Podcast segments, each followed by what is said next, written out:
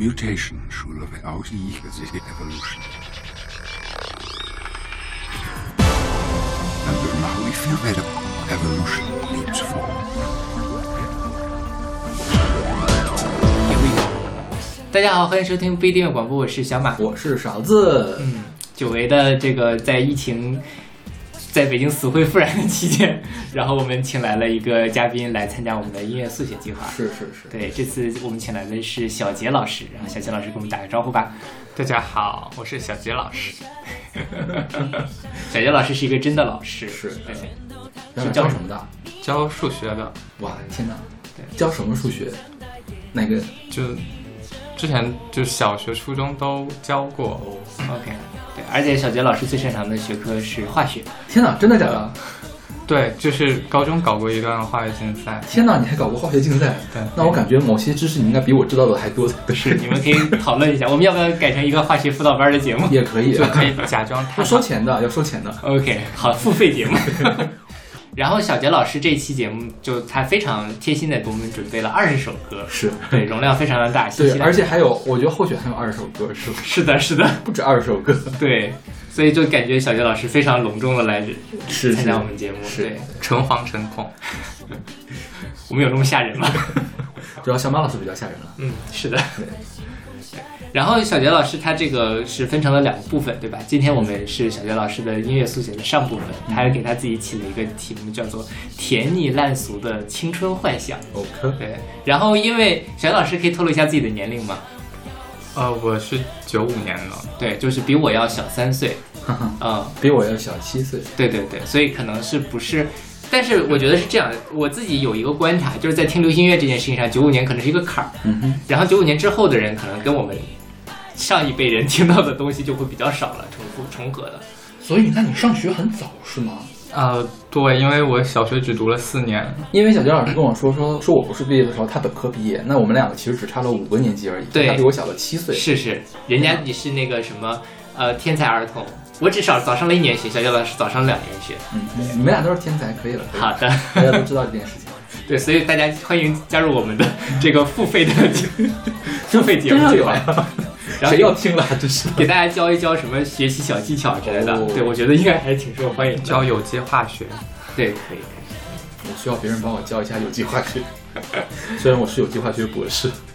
然后在开始节目之前，先来收呃宣传一下我们各种收听方式。呃，我们有一个微信公众号叫做不一定 FM，大家可以在上面找到乐评推送、音乐随机场，还有每期节目的歌单。在每个推送的后面都会有勺子老师的个人微信号，可以通过那个加他的好友加入我们的听友群。小杰老师也在那个群里哦。然后我们还有一个网站叫做必定点 me，就是必定的全拼点 me，大家可以在上面找到使用费用型博客客户端订阅我们节目的方法。嗯哼，然后小杰老师的这个甜腻烂俗的青春幻想的第一首歌，我觉得就我为什么刚才说，呃，小杰老师跟咱们并在听歌上是一代人，因为他说的这些歌基本上至少都是我熟悉的歌手，但是那些作品可能并不是我听他的时候的那个作品了。嗯但像这首今天第一首歌，就是我年轻的时候也会听的，这首歌是来自林俊杰的《就是我》，是出自他零三年的第一张专辑《月行者》。嗯哼，小杰老师为什么要选这首歌呢？就这是我最早听到的一首流行歌曲，那个时候还是大概小学三四年级的时候，然后在同学家里就会很偶然的听到这首歌，嗯然后那个时候感觉就是原来就是还存在这样的歌，或者说这是在我那个时候脑海中的一种很新鲜的玩意儿，就是歌可以这么唱，可以唱这些东西。对于歌的概念是什么？就是小学音乐课本上会有的那些歌，哦或者是，或者是就是更老一辈的那种偏美声一点的那种那种。同一首歌里面的歌是。对对对对对对对，童年回忆。因为在零三年，零三年我上初中嘛，我上初一，差不多也是我刚刚开始接触流行乐的时候。零三年我上高一，差不多也是我刚刚开始接触这个时候。干嘛了？这是。就说明那个时候华语流行乐被大家都听见了，这是一个其实还是因为我听歌晚了，我初中没有听歌。OK。然后就是，但林俊杰的歌其实我听的最早的不是这首，因为最早的时候我不太清楚林俊杰，嗯哼，因为我听林俊杰最早听的是他什么《江南》啊、《一千年以后》那些非常抒情的慢歌，嗯哼，但是我是这次才意识到这首歌是林俊杰唱的。就是这个，就是我。对这首歌我一直听，当年也很熟悉，但是我没有意识到这是林俊杰。对，但其实我那个时候听到的，就像就是我会读书，编号八九七五七，其实就当时听的时候就觉得，就是这是一种很新潮的东西，就是感觉好像会听这些歌的那个同学，好像也变得更酷炫了起来。对，三四年级的时候是吗？对对，三四年级就已经有酷炫这个概念了，有呀，有吧？我没有就是那个他的三四年级那个年代就有了。啊，那倒也就是是酷炫这个概念是个年代概念了。是的，对，就是会觉得能够去接触到这些相对于你生你生活中可能没有接触到的东西的那些那些人，会觉得就还对吧？所以那时候就开始呃听流行音乐了，是吧？之后就一直会听。那个时候算是被动听，就是因为我其实很好奇，你当时是拿什么听听歌的？媒介是什么？随身听吗？不是我记忆中那个是在一个同学的聚会上，有很多啊同、同班同学都在，所以他们拿什么听？应该是公放录音机是吧？就磁带录音机或者是对对 CD player 那对对对对对，应该是类似这样的东西。对，因为我零三年的时候还在用磁带，嗯，我就是大概是到了零五零六的时候，才慢慢的有了 MP 三这个东西对对。是，这本《步行者》的磁带我买过，嗯，可能还放在家呢，但是可能没放到这儿，就放在老家那边。嗯，是十二块钱一本，还挺贵的。海蝶的唱片，对做的非常的烂，我觉得。然后他这张是步行者嘛，江南月行者啊，月行者，月行者对，月行者下一张就是江南，江南引进版叫江南，然后它的台湾版叫第二天堂，嗯因为这个第二天堂这个歌被咔掉了，啊引进版给删掉了，所以这个专辑的名字改成了江南。，OK，然后编号八九七五七应该是再下一张专辑，一千年以后应该就是那张专辑里面的歌。是的对，，这是我高中的时候，他出了三张专辑。嗯，当时林俊杰在我们班也特别的火。对我当年特别不喜欢林俊杰，我觉得他特别腻，但是我现在也说不上多喜欢他。我当年更不喜欢他一些，就他那个唱江南的什么什么圈圈圆圆圈圈天天天天的我，那个我就觉得他鼻子完全被塞住了。你知道江南当年在我们班火到什么地步吗？就是我们班有同学买了 VCD、CD、CD，他送了一本 VCD，就是有江南的 MV。然后呢，他就把我们班前面的那个电脑的锁给撬开了，每天早上给我们放遍这首歌，OK，就火到这种地步，你懂吗？后来被老师给发现了。林俊杰算是我觉得一直很高产的、嗯稳定输出的华语流行男歌手了。嗯在他那个年代，现在基本上还在线上的人就不多了，对不是对？对，是一会儿我们会听聊到，就是还他这个冲冲这个续航能力很强的几个歌手。对对对，是的，就是我其实那个时候也没有觉得多火，嗯但是直到甚至是就刚刚聊到续航的那个问题，就是我到现在还有身边有同事是个妹子，就是林俊杰要开演唱会，在中国各地的演唱会都还要就特别激动，嗯然后抢票，甚至抢了多张票送给身边的 OK，的同事，我就意识到，就是就是他到现在还是有这么这么剧烈的号召力。林俊杰现在算是还是在超一线的一个位置上了，我觉得。而且毕毕竟他也一直在出新歌嘛，嗯，呃，大概两到三年会出一张专辑的样子，而且他的综合实力很强，就是唱功非常好，制作能力，然后现场能力都很强。是的，行走的 CD 嘛，大家都对，就是在一个呃叫什么唱功很受大家看重的年代，林俊杰其实是很那什么的。是。但是其实林俊杰早期的话，你看他的这个《夜行者》呀，还有《江南》啊，编号八九七五七，他都是稍微有一点点怎么说呢，就特别针对低年低低年龄群体的，就二十岁以下的这个群体，他一直没有做特别深深刻的东西。嗯哼。然后也有人说，这个其实就是海蝶把他给耽误了，啊，就是他一直没有变身成一个更深邃的人，对对对。就是好像到现在也没有说我要玩特别特别深刻的什么东西。是的。就是，他们还没有涉及到政治或者是嗯。社会民生的这种高度。就对。对，但那个时候听这几首歌的时候，我就觉得还挺深邃的，因为就是那个时候你会就是像就是我唱的就是一种个人主义的叛逆，然后会读书其实也类似，然后是是编号八九七五七就唱成了一个在那个年代还显得蛮新潮的一种设定。就是他是化身成机器人是吧？对对，然后一千年以后怎么怎么样，这还是连上了，挺概念的一个东西。对对对对对对。但你也可以看出，这其实是青少年会更关心的一个东西。对对，但就像现在，呃，这个社会大家有更多要回应的问题了。嗯对，因为青少年好像现在本身已经不太缺这样的呃流行文化上面对他起起什么指引啊或者叛逆的一个符号性的东西了。其实这个是这样，林俊杰那个时候就是个青少年，对，所以他唱这个东西是很合理恰当的。嗯，现在二零零三年，马上要二二二零二三年了，要过二十年了。就是他其实，呃嗯、比那个时候并没有差很多，是对吧？对对对，这个跟这个海蝶有关系。海蝶是一个特别抠的一个唱片公司。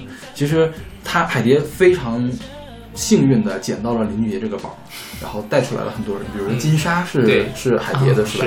对，当时就林俊杰的主要任务，第一是出专辑、开演唱会，第二是带这些海蝶所有扶不上墙的这些人。然后其实每个都没有林俊杰发展的好，对，每一个都没有扶上墙。就其实林俊杰之所以发展的这么好，是因为他自己的个人实力太强大了。对就是他早年间如果说可以遇到更好的唱片公司，给他更多的、更好的资源，就让他结识更多的人，没准儿他的发展可能比现在还要更厉害一些。是的但至少通过林俊杰，我才知道金莎。我不一样，我是看那个什么十八岁的天空知道的金莎。哦，你看过那个吗？我看过，我看过。啊对，对，我们之前在节目里面聊过，特别喜欢看那个电视剧，就是年轻时候的。我其实后面有一首歌的时候，还有本来想提到。啊好的，好的，那我们一会儿再提。嗯 OK，行，那我们等会儿，你这个是你小学的时候，你后面还有讲小学的时候的歌吗？嗯，后面几首都是小学的时候的歌是吧？如果这一首还算的话，其实就只有前面这两首。我小学的时候其实并没有特别主，就像我刚刚说的，没有特别主动的去 OK，听这些歌，都是被动的听到这些歌。因为小学的时候还没有买 MP 3或者当时那个时候 MP 3还没有特别流行，所以 OK，所以哎，你爸妈听什么歌？就其实我爸妈相比而言，就是我之前在节目里面有听到两位老师提起自己的爸妈，我觉得对比一下，我爸妈应该还算挺无聊的一个人，就是他没有特别主动的会去听什么歌。我其实一直在，我其实相比相对于这首歌，我当时下意识脑子里一直想找的最早的一首歌，其实是，呃，就是那个千千静听自带的一首歌。啊但是我我总觉得好像是不是那个也是你自己听的是吗？是吗？嗯所但但我妈好像那个时候特别，因为她自带，所以特别喜欢点 OK 上的那个自带的歌。OK，就说你爸妈那个时候也开始用电脑来听歌了，是吧？我爸妈那个时候准确来说应该不听歌，哦，不听歌。OK，好，就是你爸妈在玩电脑的时候会下意识的点开《千千静听》上，你就可以听到这首歌，是吗？对对对，那他们现在听歌吗？现在也不怎么听歌，我感觉。我还有一个更小的印象，就是我可能幼儿园的时候，那个只有一个图画了，那个是真的时候就在拿那种。磁带的特别大的那种，就是黑色的，然后两个那个啊音响那种、那种磁带播放器的时候，那个时候就是一些音乐，它不是歌就是那种就是它肯定也不是古典，不是什么爵士，但就是那种轻音乐，轻更上一个年代的轻音乐，对对对对什么克莱德曼呐？对对，对还有八十年代的那些轻音乐，还是对对。OK，那我们来听这首来自林俊杰的《救赎》。我想了十几个夜晚，我想我一直都在想，什么是完美的感动。我想到开始头痛，你说不定也是一样，想要爱却害怕遗憾。你说不定也很希望，我可以比你勇敢，躺在星空下的草地上，心事全都摊开让你。星星张大眼睛盯着我，想要说任他们说，他们看我都不管，我只要全部爱你的人就是我，对没有错，就是要简简单单，就是我爱你爱我，不需要啰嗦。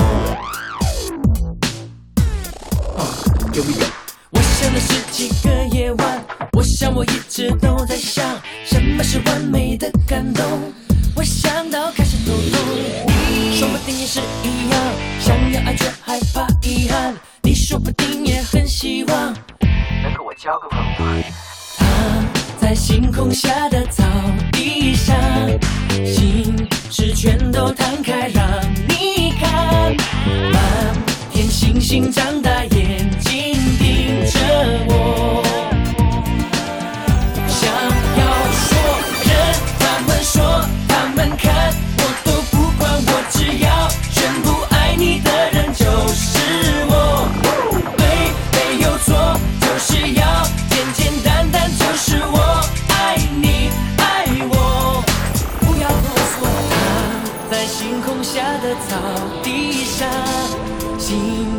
全都摊开让你看。满天星星张大眼睛盯着我。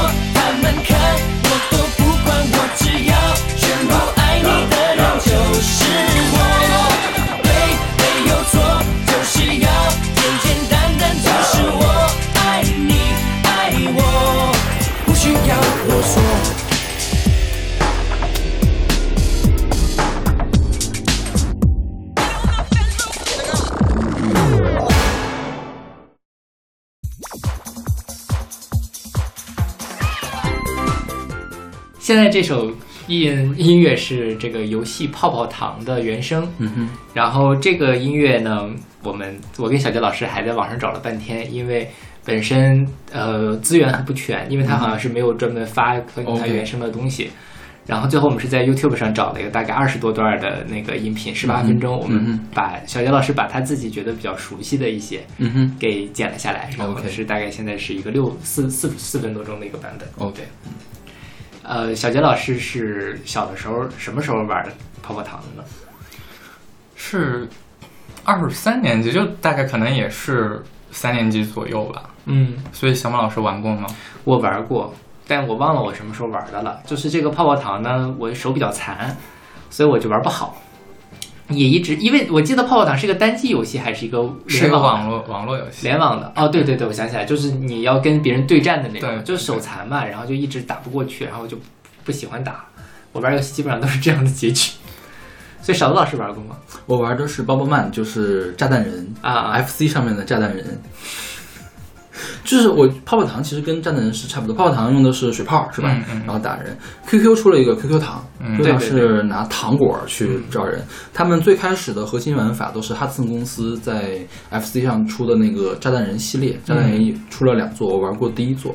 那当然我也是个手残，但是那个时候的 FC 卡带都有什么一千合一、一万合一嘛，它会有一些自带金手指的 room，就是说你可以无敌啊，那个炸弹可以炸到自己也也无所谓啊这样的一个状态。OK，对，我想起来了，我玩的不是泡泡糖，我玩的是 QQ 糖。泡泡糖是韩国呃出的游戏，然后 QQ 糖是山寨了这个韩国的游戏之后，借着 QQ 在大众在大陆的这个广泛流传度，然后打占了一定的市场。对，当年 QQ 就是以抄袭而闻名嘛，啊就是腾讯公司，对对对他们的口碑真的是那十几年都不太好，嗯最近才稍微好一些。是，嗯，对，所以小杰老师为什么要选这首歌呢？就是就印象里，如果说小学还听到过什么样的 BGM，其实就是游戏当时的一些那个 原声的音乐。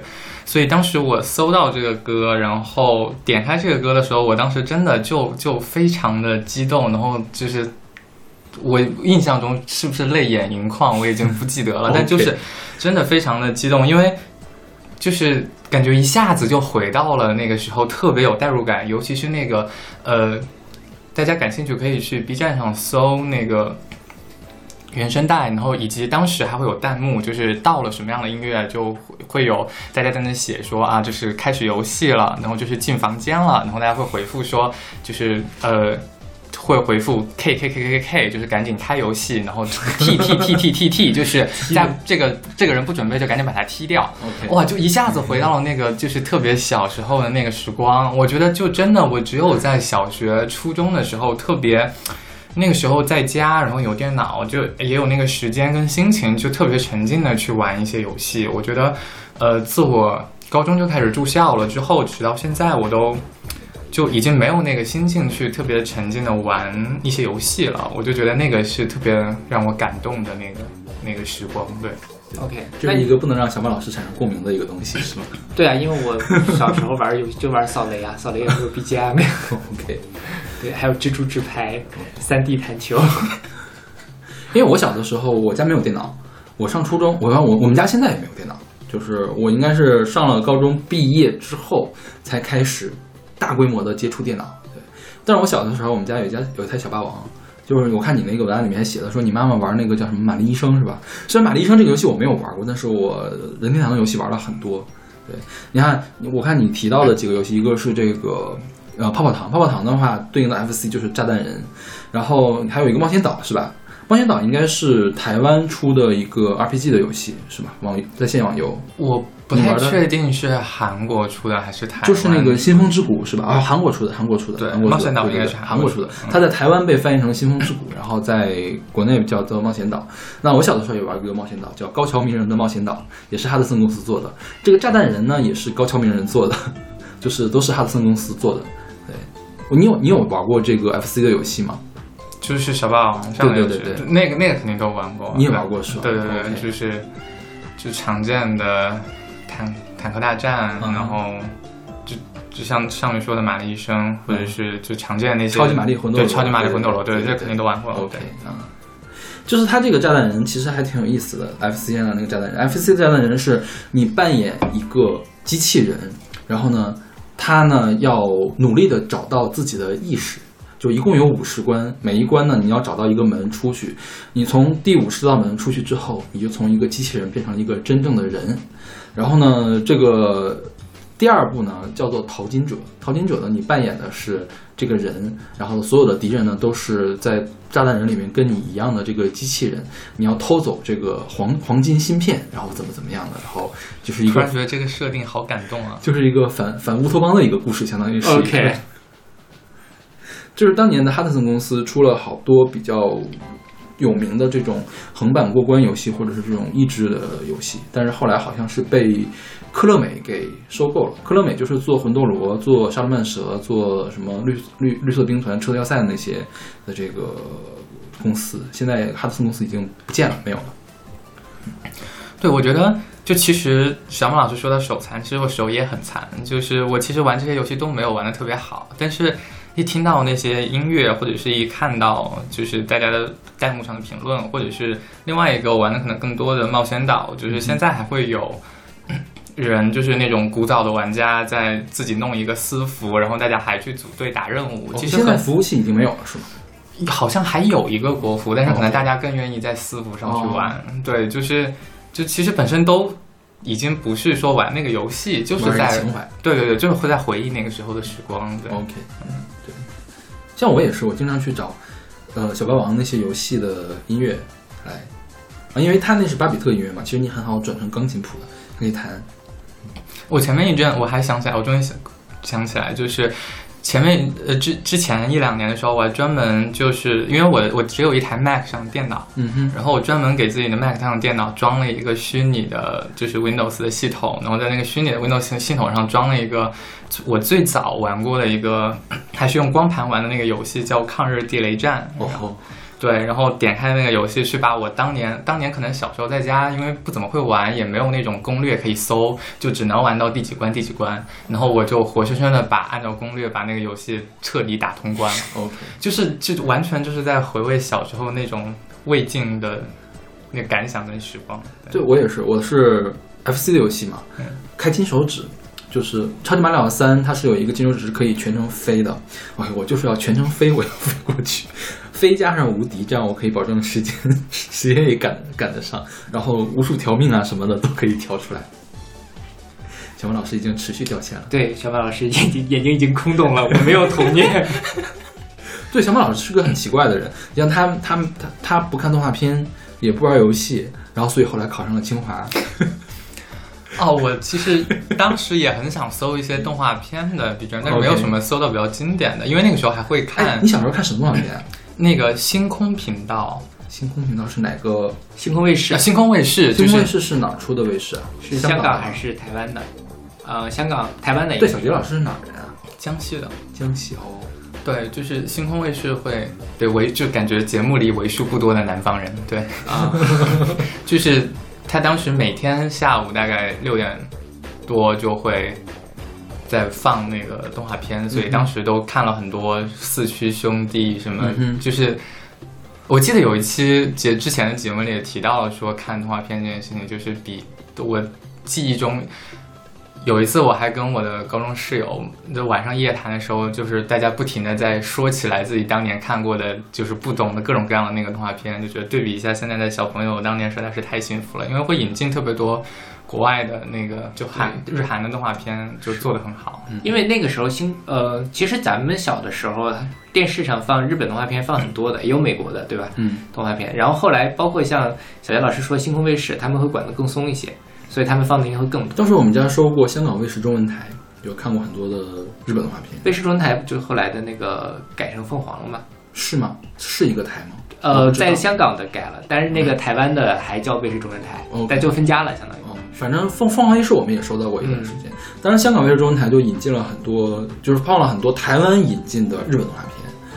对，就是很多。后来我发现原来很牛逼的这个动画片，比如说《沙罗曼蛇》，你知道吗？就是也是 FC 上的一个游戏，它是宇宙巡航机的一个番外，是拍成了动画片。我竟然在香港卫视中文台上看过，就是还后来我才把它跟我那个游戏联系到一块儿去。它是为了这个推销游戏做的一个动画片，我小时候居然就已经看过了。我有点不忍心，就是让小马老师再掉线了。我觉得 没关系，没关系，没关系，没关系。经常这样。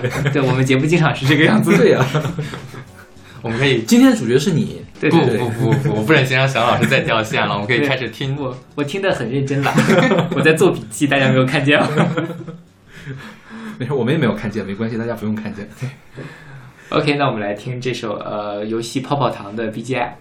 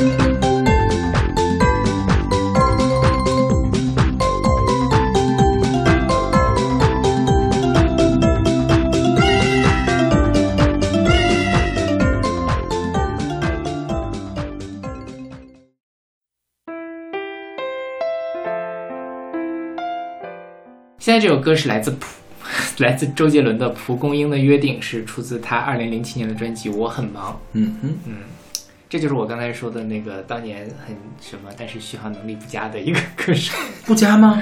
就是感觉他最近没有什么好作品，我对他很。所以你觉得林俊杰最近有什么好作品吗？林俊杰至少两三年前还是有好作品，啊周杰伦两三年前也还是可以的吧？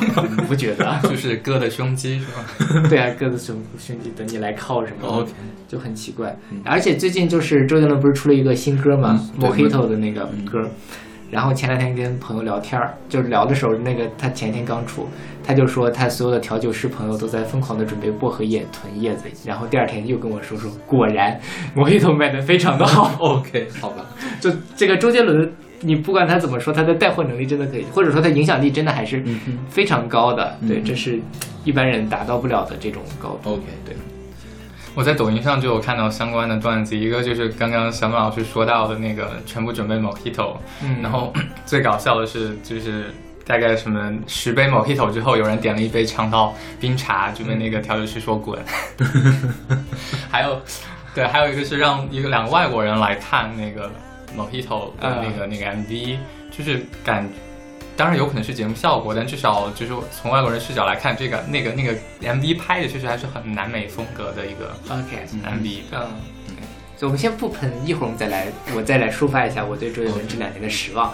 对，我们先来说一下小杰老师的周杰伦的情节。对你为什么要选这首歌呢？就每个人都有首周杰伦。对对对，真的每个人都会说周杰伦。然后是我上了初中之后，大概嗯有买有买一个 MP 三，然后就开始会去去听很多的流行音乐。然后那个时候，当然我感觉那几年听的最多的，肯定大家都我感觉身边所有人都会在听周杰伦。对，你上初中是哪年零五、零六、零七，？OK，那时候周杰伦是什么？肖邦啊，那个十二月十一月的肖邦，十一月的肖邦对嗯，然后是摩摩羯座是那时候不是？差不多那前后吧。那个时候是。然后就是这个我很忙 OK，啊，后来就什么什么十二星座之类的，就嗯对，但那个时候可能听的就是在那个时候以及之前的所有的周杰伦的歌，因为就我我自己是觉得说，像我很忙或者是摩羯座之前的周杰伦是一个周杰伦，然后 就是就是摩羯座及之后的周杰伦是另一个周杰伦，对对，OK，大家都是这么觉得的吧？我是觉得我不听周杰伦开始是从《我很忙》这张专辑开始，就是牛仔很忙那首歌开始，我不听周杰伦。就我当时听到牛仔很忙的时候，脑我还记得我当时脑袋的第一反应是。就是就是请大家翻了个白眼。小杰老师刚才翻了一个非常经典的白眼。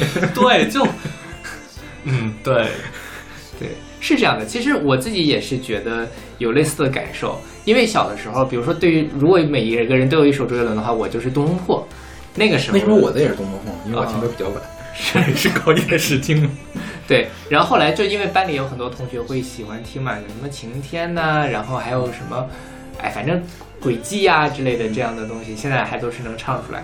就像你说的那个，呃，我很忙，牛仔很忙，那个时候我就在想说，哦，以前周杰伦的快快歌也不是那个样子，这个样子，怎么突然间变得非常的油腻？嗯，然后这时候还好，到最后呢，就就这一二年的《公公偏头痛》这种歌，我就说啊，你疯了吗？就从那个时候，而且包括其他的像什么呃《红尘客栈》这样的歌，你会觉得它很腻，就是我们的审美，口水啊！对我们的审美变化了，但是你唱你写的歌还不如你当年的大口水中国风青花瓷呢，嗯，对吧？就是你的水平在下降，但是我的审美在提升，所以我就越来越不喜欢周杰伦了。OK，前两天跟别人聊到《空空偏头痛》这首歌，我觉得这首歌的这个 credits 应该是乌兰达拉宜 修 featuring 周宁海，周宁海吗就他的那个？OK，长师太监嘛，周周宁海不是华妃哦，的，华妃的对对江福海哎，，江福海，对对对，反正就是觉得很很崩溃。所以为什么我刚才觉得周杰伦不好了？嗯，就是这几年他一直没有给我一首我觉得满意的作品，或者说是应该是周杰伦的作品，周杰伦的上一张专辑是几年前？五年前的了，是吧？好像是十二星座是不是？不是十二星座是一二年，后来是不是还有个惊叹号？啊，就惊叹号是吧？啊反正我忘了是什么了。对对，但是反正每年周杰伦出了专辑肯定会听的，是对，而且还会买的，啊就是反正花点时间支持一下嘛。对，但真的是我现在就已经非常什么。那么那个《莫黑头》我刚出了出来，我看还还有人觉得周杰伦稍微有一点回春了，嗯，但是我觉得这个回春的力度再等二十年，他也回不到当年那个状态。OK，啊，就 Mojito 还可以了啊就是嗯、算上乘嗯，啊，但我另外一个感觉就是，某一头就很像已经进入进入了他进入了甜腻的中年嗯，中年已婚男子生活，所以就没有原先写的那些东西更有味道，就只是很单纯的甜腻，在我听起来。但说实话，我觉得你这个说的确实是啦，就是良好生活是唯一的毒药嘛，哦文章赠命达嘛。但我觉得就是周杰伦这个调推不有点太严重了。你就说孙燕姿好了，孙燕姿也是这个甜蜜生活，她也开始唱什么彩虹金刚之类的，确实没有以前那么好，但是我觉得还是能听的。周杰伦现在连认认真真做一张专辑的意愿都没有了。嗯，我觉得彩虹金刚比周杰伦这些歌好得多，嗯因为彩虹金刚起码它是一个真诚的歌，是的，是的我觉得周杰伦这个不太够真诚。是对，他想他想营造一个像小电影、小剧场一样的一个东西，其实不是他的东西，嗯。这样就会让人感觉不是很真诚。是。然后我会选这首蒲公英的约定，是就其实我纠结了，我我这我在 我在他和不能说的秘密之间纠结，嗯，但会选这种蒲公英约定，还让我想起了他最后一句歌词，就是而我已经分不清你是友情还是错过了爱情，哦。大概就什么上初中的时候，然后和就是喜欢的人，然后就是。反正说不清道不明的时候，就开始拿这样的歌和这样的歌词来去自我陶醉，然后就是对，嗯，小学老师的成熟很早啊，明明早上了早上了两年学 对呀、居然从初中开始就就那什么了。就开始情窦初开了。对呀、小马老师也是到高中的时候在那什么。没有，我也是初中。哦，好，再见。这桌上就我比较多余，我觉得。早会儿童都是这个样子了。对我我自己其实也有这个体会，就比如说呃前阵子呃孙燕姿开那个线上演唱会，嗯咱们群里面不是也很热闹嘛，大家就在 Q 那个我不难过，嗯，对吧？因为那首歌就是所有的人都可以把自己的经历套到那首歌上面去，嗯，呃，所以就同样的，我们在年轻的时候听流行音乐，就是在听自己，就是找或者说找自己吧，在那里面找跟自己一样的感觉。但说实话，现在你也很不太能够有那么强烈的情绪投入到一首歌里面去了。嗯哼，嗯，像我咱们在听那个新歌的时候，不会每一首歌你都能在这里面找到自己，因为他也确实没那么多自己。那倒也是，对。就像现在去听，所以其实听的更多的还是周杰伦最早的那些歌。其实你听那些歌，还是就就是在听那个时候，在怀念那个时候的自己。对，就准备这期节目的时候，我回去听了一下周杰伦，我听的最多应该是《七里香》这张专辑。我听的最多是叶惠美，嗯嗯对，这是看出来年龄的稍微有一点点，没有叶惠美和七里香只差了一年。这样吧？对，，OK，那我也确实，我看我自己列的，我也确实觉得叶惠美那张专辑很好。其实如果按年龄的话，我应该听双截棍那张专辑听的更多才对，对因为应该是从初中开始听的，但是我嗯初中没有听流行音乐。对，就是我自己听《七里香》这张专辑的时候，我就能在脑海里想起我当年听这张专辑的时候做了很多的事情。嗯初中的时候嘛，就跟哪个同学自己一块儿来聊某一首歌，嗯或者说我在哪首歌里面去想我当时喜欢的人跟我应该怎么样啊 之类的，不是周杰伦会勾起你这样的想法吗？你当时不是很讨厌周杰伦吗？是很讨厌，但关键是其他人都很喜欢。嗯哼，所以你就能想起他们来，就想起那段日子是什么样子的。对，因为之前之前我们两个都是那种自命清高的那种听歌的人，就是我曾经就是高中的时候，就是很鄙视周杰伦，说周杰伦磁带买买了就踹踹碎，然后然后呢偷偷买了自己在家听。对，差不多。啊，说到这个，我终于想起来，本来还想在本来我在来做这期播客之前，还想了一定要在开头说的一些话，就是感觉我选的这些歌，就是拉低了，就是。本必就是贵播客的，就是就是就是选歌调性，就是选的全都是一些就是所有人都会听的大烂俗歌，对，所以就是第一哈，就是说我们没有调性高低分，对对对对对对。第二呢，就是说你回去回头看一眼，其实，在世纪之交那些流行音乐，它的制作是很精良的。是就是因为我最近回去重新听了 S.H.E 的歌，我发现 S.H.E 其实是早年 R&B 的风特别的重，嗯哼。他是 R&B 的唱的非常好，但是当年你可能不知道这个背后是什么东西，它跟欧美哪一个风潮是一致的，但是你回过头看的话，它的制作绝对不输现在的高水平的制作，制作也是很精良的，所以说我觉得这些歌并不是烂俗的歌，是的，是的，这是经典的歌。对对对对，嗯，小岳老师也不要妄自菲薄，是。我突然意识到，被小马老师这么一说，就是就是同同同一个烂俗跟经典，原来某种时候可以表达类似的意思。不，一会儿我有一些，我觉得 我还是会。对，我已经，我就我就是我我纠结了一下那几首，但是我想了想，嗯那就是当年烂俗的我，所以我要放进去。对，一会儿我们可以再针对那个专门再探讨一下烂俗这个话题。OK，那我们来听这首来自周杰伦的《蒲公英的约定》。小学篱笆是记忆里有味道的风景。不是操场传来蝉的声音，多少年后也还是很好听。将愿望这纸飞机寄成信，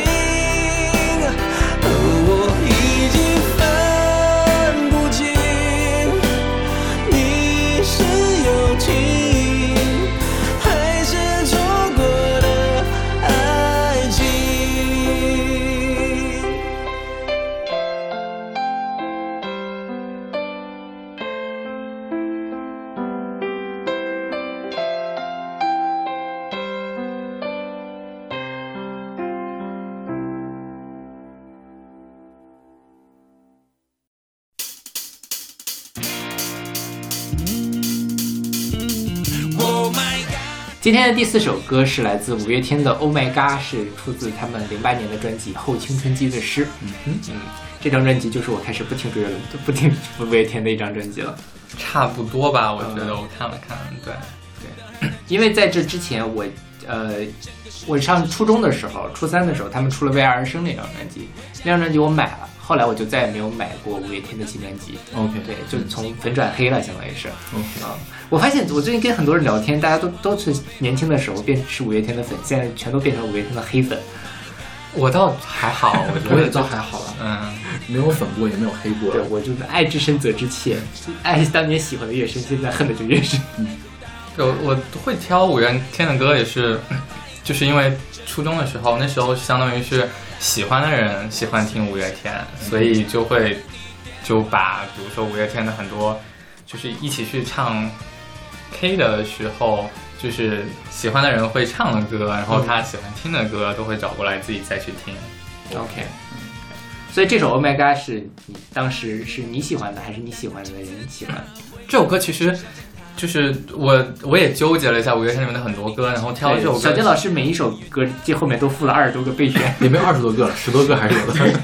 对，因为就其实喜欢这个歌手，他很多歌都会很喜欢听，但挑了这首，其实那个这首歌不是当时会听的，因为其实就是这首歌已经就高中级之后了，所以呃会选这首歌是因为这个歌当时讲的大概是一个就是他他那个 MV 拍的是一个你已经很久和你的朋友没有见面了，然后你们重新相聚，然后去怀念友友情的一首歌，然后 我就是我。初中就是相当于就是初中的时候喜欢的人听的歌，但是到了高中之后，我就去了另外一个城市住校读书去了，所以和当时初中的朋友相当于就已经没有什么更多的交集。对，所以那个时候偶尔高中的假期回到就是原自己家的地方，然后再和那些朋友见面。然后那个时候就唱这一首歌的时候，当时我记得，反正那个时候又是很很感动的一种感觉，但其实现在回想起来，那个时候完全还是在自我感动，因为过去了就已经过去了，就是那个时光是回不去的。那这不矛盾嘛？因为本身上我们人类绝大多数的情绪都是在自我感动，无论是友情还是爱情，都是这个样子。对对，是因为我记得这个《Oh My God》就是《青后青春期》这个里面，其实还出了不少金曲，比如说《突然好想你》啊，《你不是真正的快乐》呀之类的，包括什么《如烟消亡歌》。但我当时的感觉就是太流行了。但五月天一直都都很都很流行，是但是嗯那个时候就就你，我因为我喜欢上五月天是那种什么啊倔强啊、那样的歌喜欢所以。你觉得倔强不流行吗？倔强它是那种什么呀？我的这种青春的，我觉得倔强跟那个你不是真的快乐就很像呀。不，但我能我大概能感主题是不一样的对吧？或者是那个那个力度和那个那个调调那个劲儿是不一样的。对对，那个倔强是说啊，我要对抗世界，我要这个是我要摇滚，然后这个时候就是啊，突然好想你，你会在哪里？就，但他的这个突然好想你又不像他当年唱什么《志明与春娇》唱的那么细，嗯哼，所以我我会呃从这个时候开始就没有那么喜欢五月天了。他其实有一些歌都可能，就我觉得他就分两种类型，一种就是刚刚提到的什么突然好想你这一类的流行，然后另外一类就是倔强 I'm strong，然后后面出了类似于仓颉那一种很很用力吼的歌，就是到 KTV 里面去唱就破坏嗓子的那一系列的歌。OK，我想我当时听五月天是在一本合集里面听到的他的那个拥抱呀，啊是温柔温柔，我听到他先听到他的温柔，温柔是《爱情万岁》里面的是吧？对是对对爱情万岁里面第二张对对对。所以我先买了他的那个温柔这张专辑，然后买了他的第一张专辑，就是五月就是致命春娇那个致命春娇那本专辑。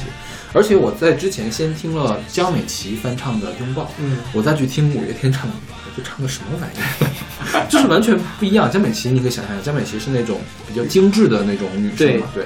然后你到五月天那时候是真操来唱的那种感觉，就是有那种原始的那种粗粝感啊。对嗯所以我一开始的时候并不是特别喜欢早期的五月天，就是你需要听一听之后才能体会到五月天最开始粗糙的那种劲儿的好。嗯，但是后来可能他把粗糙这个劲儿又给扔掉了，是的，就是从这个后青春期的失开始是扔掉了，然后往后呢走到李宗盛那条路上去。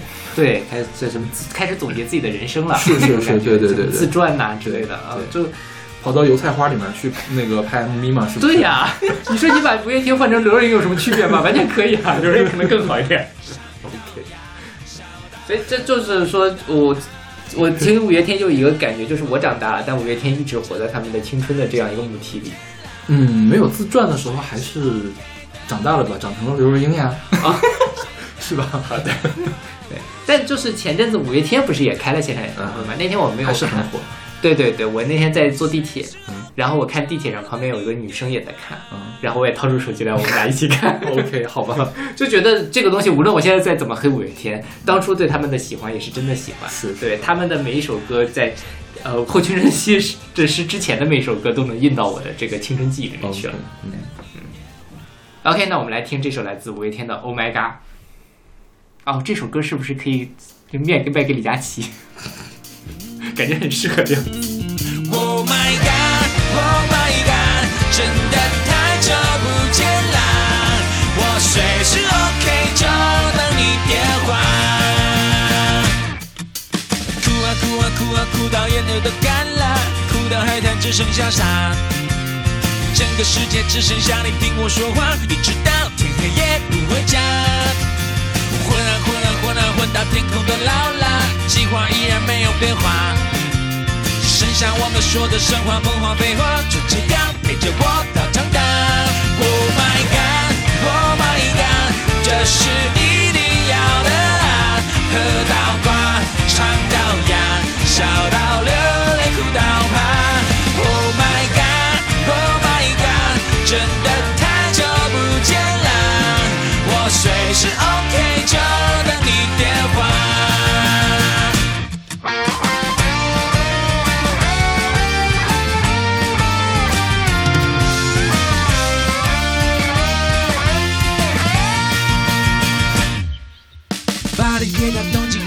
铁塔、蛋挞、金字塔，回忆慢慢至少坍塌。回忆回不去了，但你一起来了，一起到更远的未来吧。无彩无限、无私无暇的有情无价，你是买不到的奢华。天涯有天，风景有风，浪花有花，再加上我有你就够了。Oh my god, oh my god，这是一定要的！喝到挂，唱到哑，笑到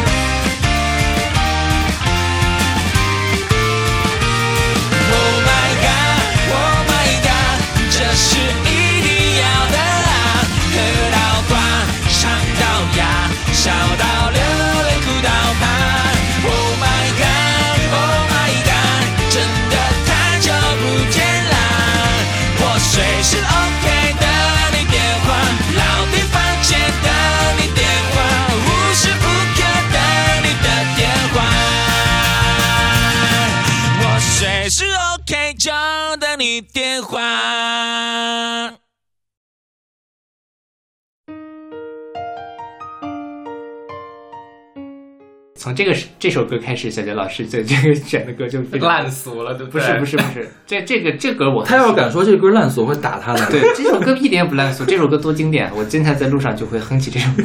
我们现在哦我写的就是，对我也会在路上对对，，我们现在听到的是梁静茹的《分手快乐》，是出自她零二年的专辑《我喜欢》。嗯哼，对，为什么要选这首歌呢？感觉背后有很多的故事。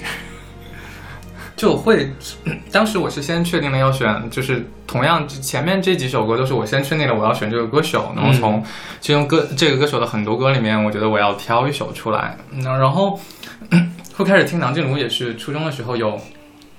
一伙大家的男男女女，大家玩在一起。但是 初中的时候，男男女女之所以会玩在一起，通常都是一个无数个三角恋的暧昧故事。我天哪，天哪！你们的初中都这么复杂吗？我高中是这样，初中还好。对，大家才会玩在一起。对，就只不过大家都没有说明点透而已。对，然后其中一个女生特别喜欢听梁静茹，所以我也会跟着去听梁静茹的很多歌，当然也包括说，其实梁静茹的很多歌就都是那个时候的那个青春情愫的一种幻想跟自我感动。OK，然后会挑这一首《分手快乐》，自然而然也是就是我自己都不知道为什么，但其实是因为我高中的时候，就是自己在到高三的时候我没有再住校了，然后就是因为好像我父母觉得说到高三了，应该给你租一个在学校外面租一个房子，好像就是可以照顾得更好。对，虽然其实他们最后也没有过来照顾我，说你们你们不用过来照顾，但是他们自己心里就觉得我好像得做点什么，对，然后然后那个时候就自己在上学的路上，就会莫名其妙的不知道为什么哼起《分手快乐》，但其实是因为高中的时候也有一个喜欢的人，对，所以就用这首《分手快乐》来。自我感动，说不要，就是暗希望尝试暗示暗示自己不要再去喜欢他，但是这是一件不可能的事情，还没有在一起就已经分手了，对对对，更悲哀。对我自己其实就这首歌说什么什么爱对了人，情人节每天都过嘛，那就是一样的呀，爱错了人，清明节每天都过。就但就是年轻的时候想不到这层，现在觉得呃所有的分手都是不合适，对就是所有的分手就是晚分不如早分，对，所有的暗恋就是 晚结束不如早结束。然后这个刚才你说这种男男女女玩在一起嘛，就很好奇你在这个男男女女的这个小团体里面是处在一个什么样的位置上就是边缘的位置。啊、你会跟里面发生，比如说你喜欢其中的一个，就是你会陷入到这种多角恋的关系里面去吗？我大概是，就是如果它是一个图图论的图的话，我大概是那个边缘的某一个支点。OK，对，因为我因为我小学其实只读了四年，其实那个时候恰好我们还是五年级，我五年级没有读，就相当于去读了初一了。然后是五三制还是吧？还是刚好那两届就是恰，因为在我之前有学前班，在我之后就有六年级了，嗯所以刚好那两年改制的时候，他跟我一样是五三制，然后早上了一年学，嗯但他中间又跳了一级，所以他比我早上了一年。你也是五三制？对呀、嗯但五三制一般大家都是七周岁上学嘛，哦。哦，但我六周岁就上。对，所以相当于我到初中的时候，那些初中同学他们原本就是小学同学在一起玩的很好，嗯，但是我我跟他们其实并不熟，所以你看我的升学史就是一个被就是被迫和朋友不断分开走向孤独的历史，OK，好苦情啊，这么说。对，所以就是大概他们可能从小学开始就玩，那些男男女女们就玩的很好，然后我大概就是那个群体中的一个支点。OK，因为我自己想到了我这个高中时候那个男男女女，然后最后我就变成了妇女之友，就是大家 互相这个谈恋爱啊，然后什么的，遇到什么不顺心就会过来跟我互相吐槽，尤其女生们的女友谊还是啊，对，这个喜欢听梁静茹的妹子，大概就是可能跟我关系比较好的一个啊女生，就向你吐槽的一个女生，对对对对女生们友谊也很可怕，我跟大家。对，反正啊，挺挺就还蛮长见识的，为什么我觉得我们班的女生的友谊都很单纯呢？因为你们班没有这种男男女女的复杂关系吧？我们班应该也是有男男女女的，有有男女关系，但是没有男男女女的复杂关系，对，所以就没有那么没有那么多三角关系了。对对对，是就还好一些对。就是大家都很仗义啊，就是就是你你喜欢的人，我肯定不下手啊，这种感觉。嗯，对那初中的时候，我初一的时候好像还真是有的，小朋友之间会约架，嗯，就是我喜欢他，我也喜欢他，那么决斗吧，这种感觉。那还蛮可爱的。是。就是一般就是如果是两个男生一个女生这种事情比较好处理，OK。如果两个女生一个男生就比较难处理了。啊，两个女生一个男生，我觉得这种事情不会传到我这儿来，我我当不成这种妇女之友对对，这就是你的对，哦，我们当时其实也不是什么两个女生一个男生，而是什么有几个男生之间是朋友，有几个女生之间是朋友，然后他们就产生了 A 喜欢 B，B 喜欢 C，C 喜欢 D，D 喜欢 E 的混乱不清的。哦，嗯，对，天哪！你们你们的中学生活真的是好好空闲呀，感觉。他们很闲，跟我没有关系，我是局外人。对我上了高中之后，好像也就就因为高中的时候就开始有那种什么就是零班，就是实验班，或者就大家就开始变得非常的努力上进。嗯，对。我看你这梁静茹的备选也给了好多，所以梁静茹也是当时你比较喜欢的歌手喽。对，因为很多歌都可以让自己自我感动，嗯哼。就什么那种甜腻的什么爱你不是两三天啦，勇气啦，什么可惜不是你啦 OK 暖暖亲亲小手拉大手啦，就听听这个就是歌名就可以对。对，小杰老师好像是一个很喜欢听那种比较甜的歌的人，对吧？对，所以标题叫什么？甜腻烂俗的青春幻想是 OK，这因为我看《铃芽马饼》是你只选了这一首是吧？就是那个就是蔡依林、萧亚轩、孙燕姿和梁静茹他们四个里面你只选了这一个是吧？应该是的。哦，对吧？对。对，我纠结，对对对，我我只选了他一个。我本来纠结了一下要不要选那个孙燕姿的《遇见》，但是 OK 没有排排进去。因为我觉得这个挺少见的，是吧？一般《对对铃芽马饼》里面不会只选不不会只选那个对，就是这个梁静茹唯粉的人比较少。对。小杰老师知道“铃芽马饼”是什么意思吗？我不太知道。林是李丽满、蔡依林，嗯是 Elva 丫姐萧亚轩，啊、然后呢麻是孙燕姿，孙燕姿孙燕姿两人坑很多，所以叫麻婆。然后饼呢是梁静茹，因为她脸很大，所以叫饼姐。我我确实听梁静茹听的会更多，其他几个人我我甚至觉得可能有的人我觉得都不是特别好听，所以我没有 OK 没有听很多对。我当时高初高中的时候也是买了梁静茹全套的磁带，送了人。送了人的意思是呃，送了，当然也送了人，但我自己也存了一些，但是买全了还是送人，因为有的磁带很难找了。嗯就是我像我高中是零三到零六年嘛，他最早那些磁带都很难找，我是花了好大的力气才给他找到的。用心的勺子老师，是的，感觉这个送的人也不一般呢。嗯哼，是吗？是吗？因为梁静茹她其实是接了辛晓琪的衣钵，因为九十年代谁爱谁最爱唱苦情歌？辛晓琪。那零零年代的时候，谁最爱唱苦情歌？梁静茹。就他总有那么每张专辑都有那么几张几首苦情苦得要死特别苦的歌嘛。那么会呼吸的痛，啊，可就可惜不是你不都是嗯弄到那个《非诚勿扰》上去了吗？对对对 还能还能有比他更苦的歌吗？OK，那我们来听这首来自梁静茹的《分手快乐》。我无法帮你预言，委曲求全有没有用？可是我多么不舍朋友爱的那痛，爱可以不问对错，至少要喜悦感动。如果他总为别人撑伞，你何苦非为他等在雨中？泡咖啡让手，想挡挡你心口里的风，你却想上街走走，吹吹冷风，会清醒得多。你说你不怕分手，只有点遗憾难过。情人节就要来了，剩自己一个。其实爱对了人，情人节每天都过。分手快乐，快乐，你可以找到更好的。不想过冬，厌倦沉重，就飞去热带的岛屿游泳。分手快乐，请你快乐，挥别错的，才能和对的相逢。离开旧爱，像坐慢车，看透彻了，心就会是晴朗的。没人能把谁的幸手。你发誓你会活得有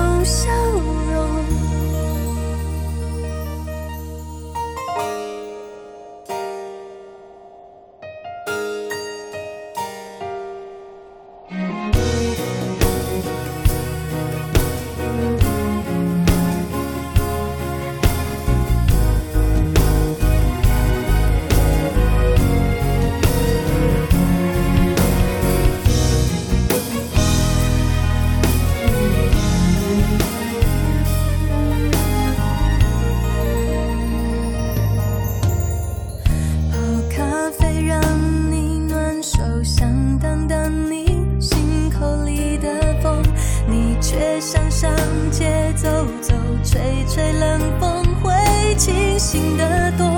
你说你不怕分手，只有点遗憾难过。情人节就要来了，剩自己一个。其实爱对了人，情人节每天都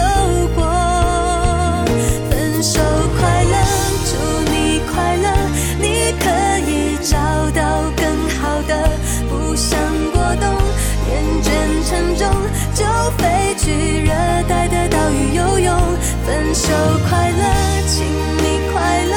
挥别错的才能和对的相逢离开旧爱像坐慢车看透彻了心就会是晴朗的。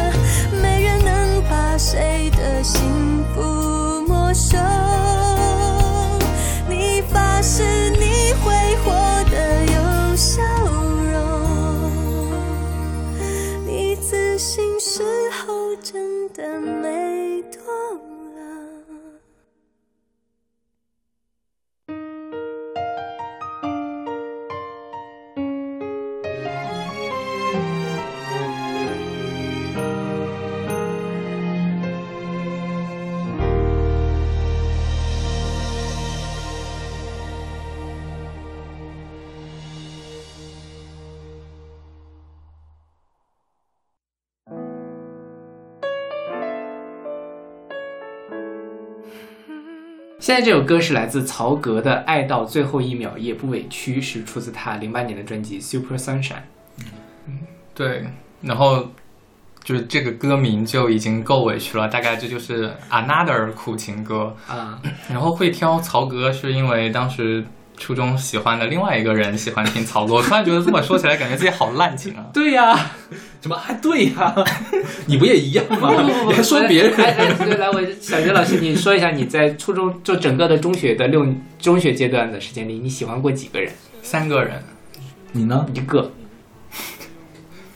一个半吧。你还一个半，你一个半能不能坦诚一点？你四舍五入下来成两个可不可以啊？就一个半四舍四舍六十五凑合好吗？有一个人比较在喜欢与不喜欢之间。那嗯那我也就是两个半吧。OK，对，然后那个曹格，曹格，因为我我说实话听他的歌不太多，就是那个什么对梁梁山伯与朱丽叶，差点说成梁静茹了，两两静茹。哎，他他最有名歌是什么？那个叫什么来着？背叛是吗？还是叫什么来着？我就是背叛，对吧？就是那个非常就是很很苦情，也是很苦情的、很嘶吼的那首歌。对，对曹格一直都还挺苦情的，那个时候哎，我早年不听曹格，因为什么？因为我不喜欢他的音色。啊，今天小小杰老师选了这歌之后，我又重新去听了他这本这个 Super Sunshine。Super Sunshine 帮他拿了一个金曲奖的最佳男歌手奖，我记得好像是是吧？我发现他其实很擅长唱那种爵士风或者布鲁斯风味比较强、灵歌风味比较强的歌，因为他的转音还是很很华丽的。对对对，就是就但是就去年出那本专辑，你听了吗？听了就是去年出专辑，我把它排到了倒数，就是他特别的油腻，你知道吗？可怕。对，就是他他他这么这么久了，就就跟这个 Super Sunshine 这个相差实在是太远了。我觉得对 Super Sunshine 的大部分歌还是很好听，很好听的。对，包括这首歌，而这首歌是一个纯钢琴伴奏，然后就听它的转音转来转去的这样的一个歌，它技法是很高的，然后其实感情也很到位。所以我有点惊讶，就是小左老师说不喜欢他的音色，就就我个人而言，我觉得他音色还挺好。我觉得他的音色有一点点扁扁的，有点扁扁的，像公鸭嗓的感觉。OK，因为当时萧亚轩曾经说过一次，萧亚轩说，嗯，他不是在维京唱片走了之后就蛰伏去谈恋爱了嘛？谈恋爱回来之后发现，当年的阿猫阿狗都成了那个天王天后，连曹格都拿了金曲奖。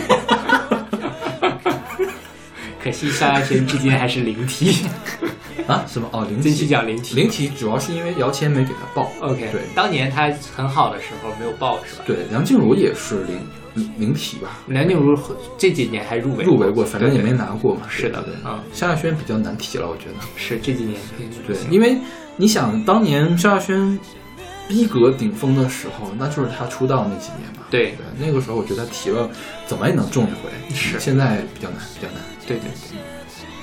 不过我一直不喜欢曹格，嗯哼，我就觉得我从小就觉得他唱歌特别的油，嗯，或者也不是说油，他就转音转太多嘛，唱功特别好，唱功特别好，让我完全忽视了他歌里面的感情，让我觉得有点接受不了。我我重新去听了这张专辑，我觉得这张专辑的感情是很到的。他那个新专辑感情不行，就感觉是他的编曲跟他的歌没有配起来。其实我觉得，呃，技巧丰富不一定不能体现感情。嗯像什么样的技巧丰富不能体现感情？像黄绮珊那样的。就是黄绮珊早年间，她那个太过于注重技巧，比如说我就我脑子里面全都在想我这个音应该往哪儿走的时候，我这个功率开的够不够足的时候，他就没有办法去顾及说我这个细节怎么处理可以体现出我的感情。但我觉得曹格他起码在这张专辑里面他是游刃有余的，对。一旦你游刃有余的话，你就可以在里面加各种各样的技巧。但是后来黄黄绮珊也改了嘛，是但是他开始控制他的这个输叫什么功率嘛，输出功率了，对对对，然后他就有感情。了，对，是。但但是曹格才是往一反方向走。我觉得曹格最新那张专辑，他是第一，他审美出了问题，我觉得就是他的审美没有对准现在的，要么是大众审美，要么就是审美有点跑偏，啊对，反正是。然后再有就是他的这个编和他的唱没有合到一块儿去，就是说觉得这东西这编曲高级，所以我用它，而不是说这编曲适合我，所以我用它。是的，所以就觉得他最近的专辑不好。当然，他零八年的这张专辑还是很不错的。啊，突然有一种被勺子老师肯定了自己的挑曲能力的感觉没有，小杰老师绝大部分歌挑的都挺好的。感觉马上就可以进入我就是 就实在就想想特别想作一作的那几首烂俗歌了。对对对。一会儿我们可以慢慢的讨论。一会儿我觉得我们也要反思一下，其实我觉得他也没有那么没有那么烂，你觉得呢？有一两首我现在还是不太行。一会儿别一会儿我们可以 battle 一下，没问题。对，就是我站你，小杰老师。OK，那我们来听这首来自曹格的《爱到最后一秒也不委屈》。看来我遇到了个境地，爱情也碰到了新危机。当你眼光中出现了从来都没有过，语言有之前以为难是三个人的习题，爱情怎能对价成友情？成全不是我的主题，却又无路可去。如何能停止爱你？你说再见的表情，怎能带着怜悯？如此结局，唯一原因，只因为我爱你。爱到最后一秒也不委屈，男人的心情。比起后悔，三人都败，我起码够慷慨。痛到最后一秒也不委屈，因为我爱。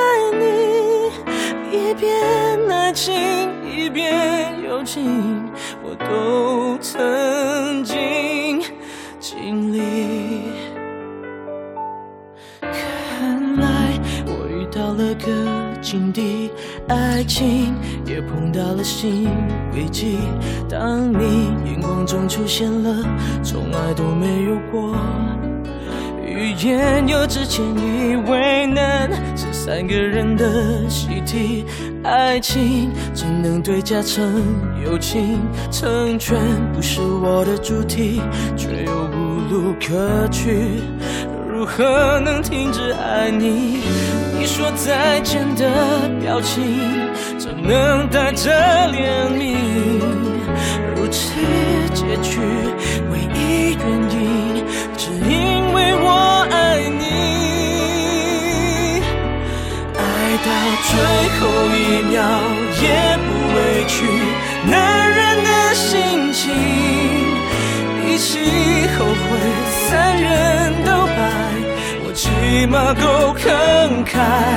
痛到最后一秒也不委屈，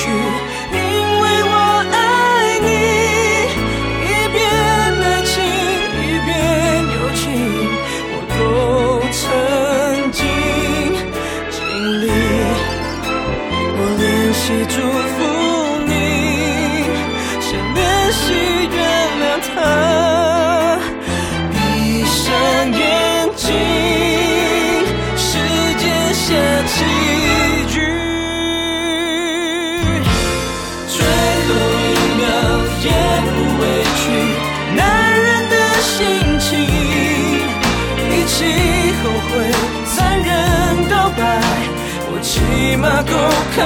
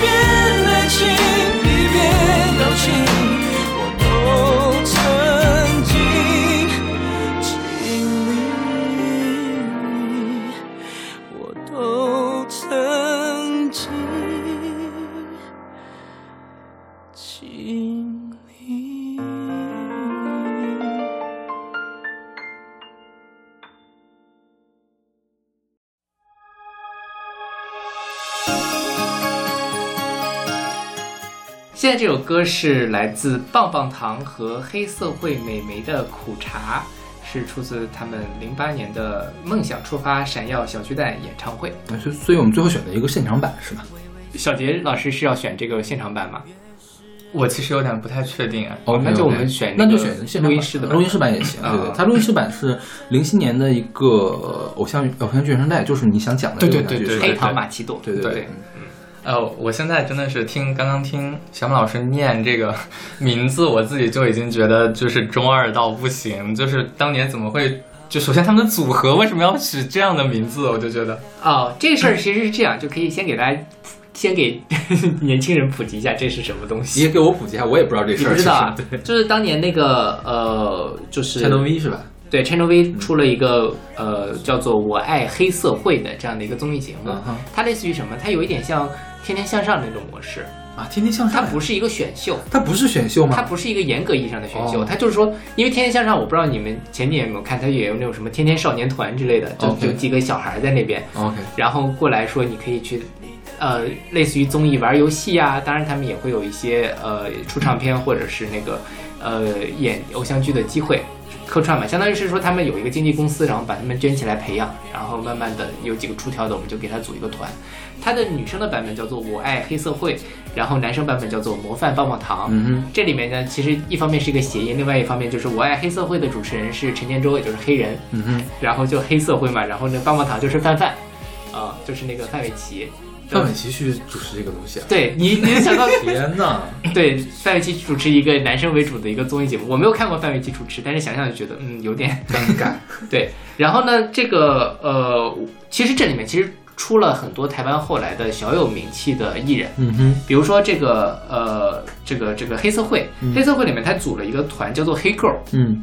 黑 girl 的话，它其实也算是一，呃，反正那时候就很多的那个偶像团体嘛，但也没有怎么出彩。现在比较活跃的是那个吴映洁，叫做鬼鬼，大概在前两年的国内的十八线综艺节目里面经常能够看或者是那种十八线电视剧里面还是可以看见的。是的，然后还有一个是那个呃叫就是瑶瑶，呃瑶瑶她后来之所以出名呢，是因为一方面她的那个胸部比较大，另外一面更关键的是她在康熙上总是唱歌，五音不全，效果特别的好。，OK，对，所以这个我就对这两个人印象很深刻。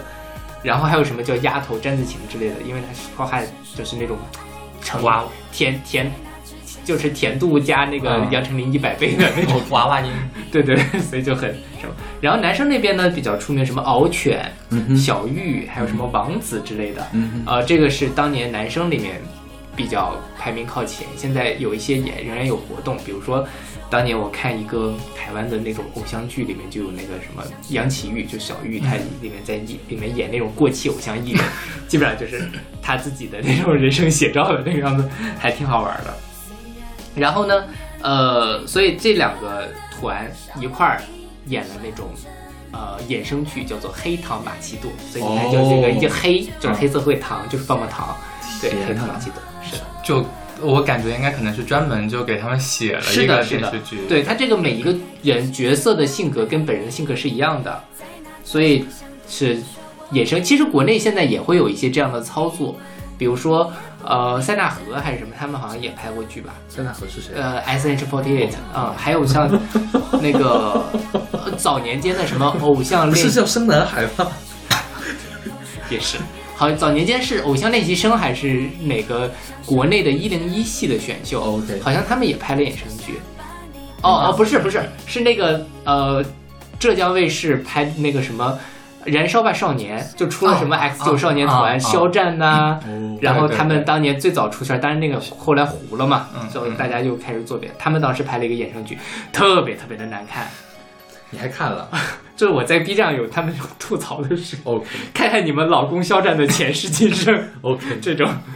但是我当时看这个《黑糖玛奇朵》的时候，因为它又是那种，虽然是还是烂俗的 台湾电视剧的那个，就是就是高中生谈恋爱的剧情，但是。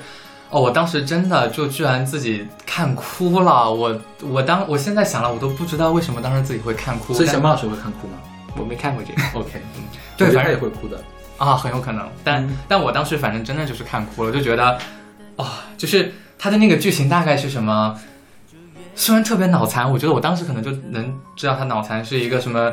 一个男生跟一个女生要在其中一段一对儿是一个男生跟一个女生要在一起了，结果一个女生们判定得了脑癌，然后就他们俩终于在这个时候 就确定了关系，然后突然又发现是一个误诊，就是 就这种当年的烂俗剧情，对，但是但是我的的确确看哭了，感觉这是个喜轻喜剧很常见的一个桥段。OK 对，包括但不限于假怀孕、假癌症、假车祸。假白血病？对对对，反正因为你最后这种剧一定是要一个 happy ending 嘛，所以你主角不能真死嘛，那就你安排这个还可以这个促进一下感情。对我挑这首这首歌，其实也想代表一下当年自己看过的一系列，就是前面提到类似于《十八岁的天空》，其实我感觉，其实《十八岁的天空》是一个台湾电视大陆剧，大陆剧吗？，对，你想他的主要演员，呃，台湾啊、不是金沙是我不记得是马来人还是台湾人了，但你看他的老师们的那个，其实都是在大陆这边还小有名气，宝剑锋啊，还有那个小眼睛的那个很漂亮的女女演员。那难道是那个年代的电视剧，就是那种青春电视剧都是那种 style 吗？我就觉得，啊，十八岁天空其实挺不一样。十八岁天空是一个比较大陆风的一个电视剧，其实绝大部分我们看到的都还是台湾偶像剧。台湾偶像剧在校园里是可以谈恋爱的，但是大陆不可以，这就是最大的区别。但是哦，OK，所以是老师跟老师谈恋爱？对，你想那里面就说那个什么男主角跟女主角那俩学生谈恋爱，但最后你也最终他也不会挑明说这两个人表白了或者怎么样，他就一直要有那种朦胧的感觉。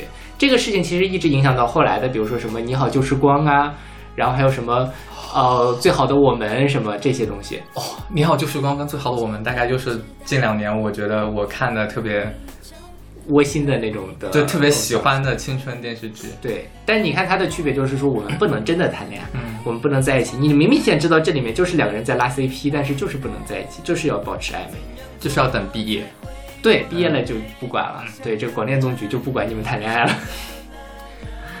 天啊，你们看了好多偶像剧啊 年轻嘛，？OK，他俩刚才握了一个手。因为是这样，就是呃，但其实你我本我中学的时候看的剧，大部分还都是台湾的剧，因为《十八岁天空》基本上是我在呃高中时候才有的了。嗯呃，那是麻辣教师 GTO 的翻版嘛，那另外一回事儿。那个时候看什么呢？王子变青蛙，还有什么微笑 Pasta，就是那个张王心凌和张栋梁什么演的这种剧，我还蛮喜欢看。哦，那个时候，哦，我想起来，那个时候还有韩剧，就是那种真的是古早韩剧，就是我妈会带着我在电视上一起看的，小姐，看了又看，什么蓝色生死恋，哦对蓝色生死恋。那小子真帅。对，还有为什么我看到韩剧都是什么爱情是什么，什么澡堂老板老板家的男人们？就那个时候，就是以及还有那种三百多集的韩剧，对呀、看了又看不就是吗？对，看了又看，就是我我奶特喜欢，就是人鱼小姐我总觉得我每年，当然我上大学，每年过年回家，她都在看，看了又看，然后看的还是不重样的，你知道吗？对，看了又看，我完整的看完了。那时候就是好像是中央八台，对，晚上会放嘛，然后家里人就会看，对，就还挺挺有意思的。我们家人除了我奶奶之外都不看韩剧，但是，呃，最早的时候是中央二台播的《爱情是什么》，我们家人会聚在一块儿看，是我们家我我叔叔家聚到一块儿看，然后就看的哈哈哈哈哈在那儿笑，对，嗯。韩剧那时候非常好的一点就是它很生活化，就是说它里面也有那种什么狗血的车祸，嗯。呃，当然这这种偶像剧会什么，但韩剧有一大类就是生活剧，其实那个车祸是从《蓝色生死恋》开始开始的，在之前都不是，在之前都是那种喜剧嘛。是嗯，就生活剧的好处就是你可以老少咸宜，嗯比如说看了又看，他他们很喜欢刻画那种这个一家三代，甚至一家四代，嗯每一代都有每一代的这样的嗯多线叙事的这样一个呃角度。包括像现在，其实我觉得还是会有这样的题材，比如说像那种什么现一九八八之类的，啊一会儿你会有聊到对就对一九八八，但那种其实也是并不仅仅集中在这一代，每一代人都有每一代人自己的故事。我刚刚其实想到的是嗯之前看《This Is Us》，嗯就是一个讲三代的，那是一个美剧了，嗯相当于对。感觉小刘老师看剧好多呀，是呀，你们都看剧好多呀。我没有，我最近看的很少。我也没有，显得工作工作量很不好的样子。OK，那我们来听这个来自棒棒糖和黑涩会命名的苦茶。微微笑的看你，越是认真，就越让人心疼。街头那盏路灯，仿佛在笑我愚笨。没什么能做，但我比谁都真诚。泡一杯苦茶，陪伴你到夜深。你知不知道，你总有一种很可爱的独特，让我充满勇气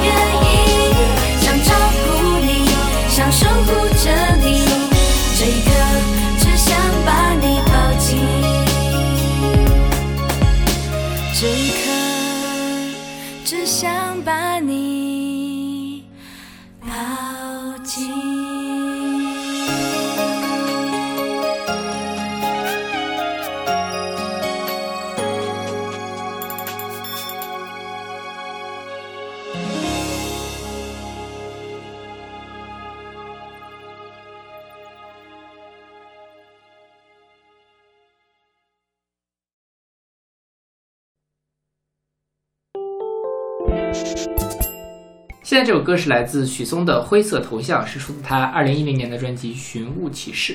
嗯哼，对我其实纠结了很久，要不要把许嵩选进来，但是想了想，还是把他选进来了，因为 当时上高中的时候，就是正好学校就是下午放学之后，那个广播站会放一些歌，但是那个时候很有印象的，确实就是许嵩的歌。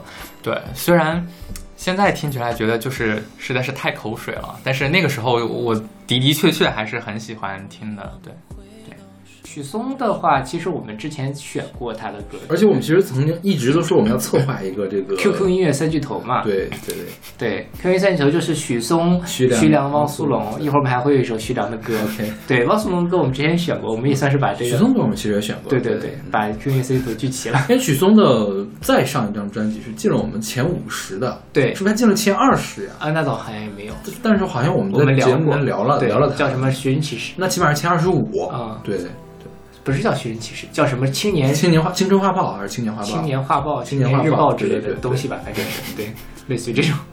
然后，但其实说实话，我年轻的时候很不喜欢许嵩，因为就他就是《玫瑰花的葬礼》嘛，从那个时候开始听的，嗯就是这个低配周杰伦的那种感觉。嗯然后后来呢，呃，有一些歌就一直听不太进去，感觉这个人也没什么特点，嗓子上也没有这个人很有特点，但是我不喜欢这个人的特点。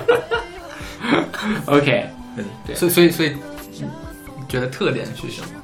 我嗯嗯来勺就是他的特点是这样，他确实他的给人的感觉就是他一直在走周杰伦的路。比如说这首歌第一句，你觉得像不像那个什么《千里之外》的第一句？就是感觉似曾相识，在周杰伦的某首歌里面听到过，要么是某一个 motive，就是动机是是一样的，或者是从这一个动机往不同的方向发展了啊，这种感觉。再有就是许嵩他的唱歌方法让人很受不了，就是当时说的是就是娘娘腔唱法，对吧？就是他那种娘是那种劲儿劲儿的那种娘，他还不是吴青峰的那种，就是他表里如一的不是不是吴青峰那种，就是说还是个小女强人的那种娘，啊你不觉得吗？然后然后那个许嵩就是那种嗯嗯嗯这种这样这样的那种那种有点做作。对对对对，这种娘，所以说当时我是很不喜欢他的，我不喜欢他的这种特质，以至于我完全无法去接受他的歌写的好不好，嗯我无法去评判他的歌写好写的好不好。就是直到后来他是苏格拉没有底的时候，我还不接受接受不了他呢。然后再往后就是到了这个青春画报吧，还是什么青年画报的这个时候，啊我觉得他那个时候一下子，首先他他把他的唱功磨练的特别的好了，已经就是你听不到那种让人觉得难受的地方了，就是唱功已经相当的好了。然后他写歌呢，也基本上脱离了周杰伦的这种模仿的感觉。就是刚才我们说周杰伦到那个时候也在走下坡路的，有的我觉得有一些许嵩那个时候写的歌比当时周杰伦写的歌是要写的好的，所以我当时是特别喜欢那时候的许嵩的阵地。所以从后来我是曾经完整的回过头去再复习一遍许嵩，发现早期还是不可以。哎，因为这个，哎，许嵩是江西，呃，许嵩是安徽人，安徽人，安徽人。对我当时跟我一块儿上研究生的，我的同一个导师的同学，就是新同学了，这是最最最关我关系最近的同学，他也是安徽人，他特别喜欢许嵩，他 KTV 里面总唱。我说这个我朋友喜欢，怎么也得听一听吧。我当时是把许嵩所有的歌都下来了，就是包括他呃那种集集的那种兼专辑里面的歌，还有他好多好多小的那种散装的单曲嘛，都下来了。我是认认真真、完完整整的听了两遍，不行，我接受不了，真的是接受不了。对，然后当时呃，由于当时许嵩、徐良、汪苏泷他们一块儿占据了这个 QQ 音乐的这个榜单嘛，而 QQ 也我不知道这个是不是个互为因果哈，就 QQ 音乐给人造成一种特别 low 的一种印象。不知道是因为 QQ 音乐 low，所以大家觉得许嵩、徐良、汪苏泷比较 low，还是说因为许嵩、徐良、汪苏泷比较 low，大家觉得 QQ 音乐 low？反正当时就把这 QQ 音乐的口碑搞得特别的不好。对我有一点类似的感觉，就是我到很后面很后面，就是大概开始就是嗯网上音乐大量版权化了之后，嗯我才哎。居然怎么这么多歌只能在 QQ 音乐上嗯。看见？我那个感觉就好像是，就原先好像 QQ 音乐是一个非常名不见或者入不了哦流的，就是就是居然不在网易云音乐上，居然在嗯。QQ 音乐上，就一阵给了我非常大的心理冲击。对，对，就是他们这些歌给人感觉就是太城乡结合部了，是的，对，是吧？小镇青年，呃，而还不是那种有追求的小镇青年，是那种喜欢在发廊里待的小镇青年，不觉得？对对对对就是有一种想要我要。呃，我我我其实我不知道玫瑰花是干嘛用的，但是我要玫瑰花做个葬礼，这种感觉。是，杀马特，对有一点那个意思。对对，还不到杀马特那种，就是它对它本质上讲，就是因为我觉得很很。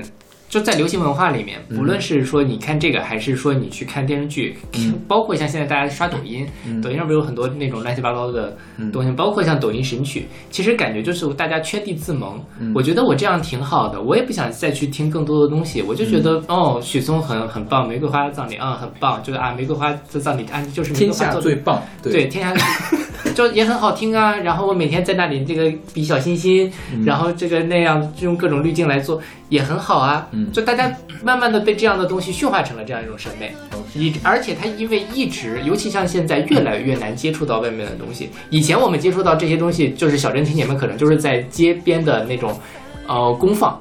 大家会放一些最流行、最烂俗的歌嘛？那现在就是说我每天的抖音，它会自动帮你去推送新的，跟你现在喜好类似的音乐，所以你就很很容易审美就固化到那个地方了，再也走不出来了，就觉得我自己听的东西是最好的。嗯对，但其实我觉得音乐有没有好坏呢？还是有，，OK，就是大家审美可能不一样。许嵩当然有许嵩好的地方，或者是就像小宝说，许嵩后面有很多好的作品，但你就说许嵩前期的那些作品，它足够好吗？它没有那么好，它没有好到说他当时可以值得被这么多人听到。对，但我觉得。当就比如说最后我还是挑了，比如说许嵩的这首嗯《灰色头像》，还是就是小时候那个时候听歌，还是更多在听歌词。我觉得就是有一些歌词还是会让那个时候，比如说那个时候用 QQ 就是是有灰色头像那个感觉，所以你听到那个歌的时候也会有相应的一些触动。昨天晚上做了个梦，梦里我们回到手牵着手，醒来的失落无法言说。打开了 OICQ 聊天记录，停步去年的深秋。嗯我，觉得还 OK 啊，就林俊杰也就这水平，是吧？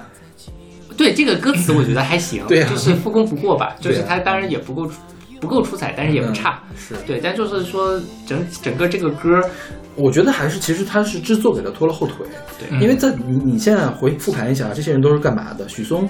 他呃，我想汪苏泷和徐良是音乐学院出来，汪苏泷是音乐学院的对，许嵩是音乐学院的，许嵩是不是都不是音乐学院？不，他不是音乐学院出身的，是吧？他不是。他相当于是一纯草根儿，就是说他是你小马在这儿，你你什么都没有，你呢就是现学了个 MIDI，然后写写了个曲，然后一开始当然我是要借鉴周杰伦或者模仿周杰伦写了一个曲，然后被大家听到了，慢慢的一步一步的走得好。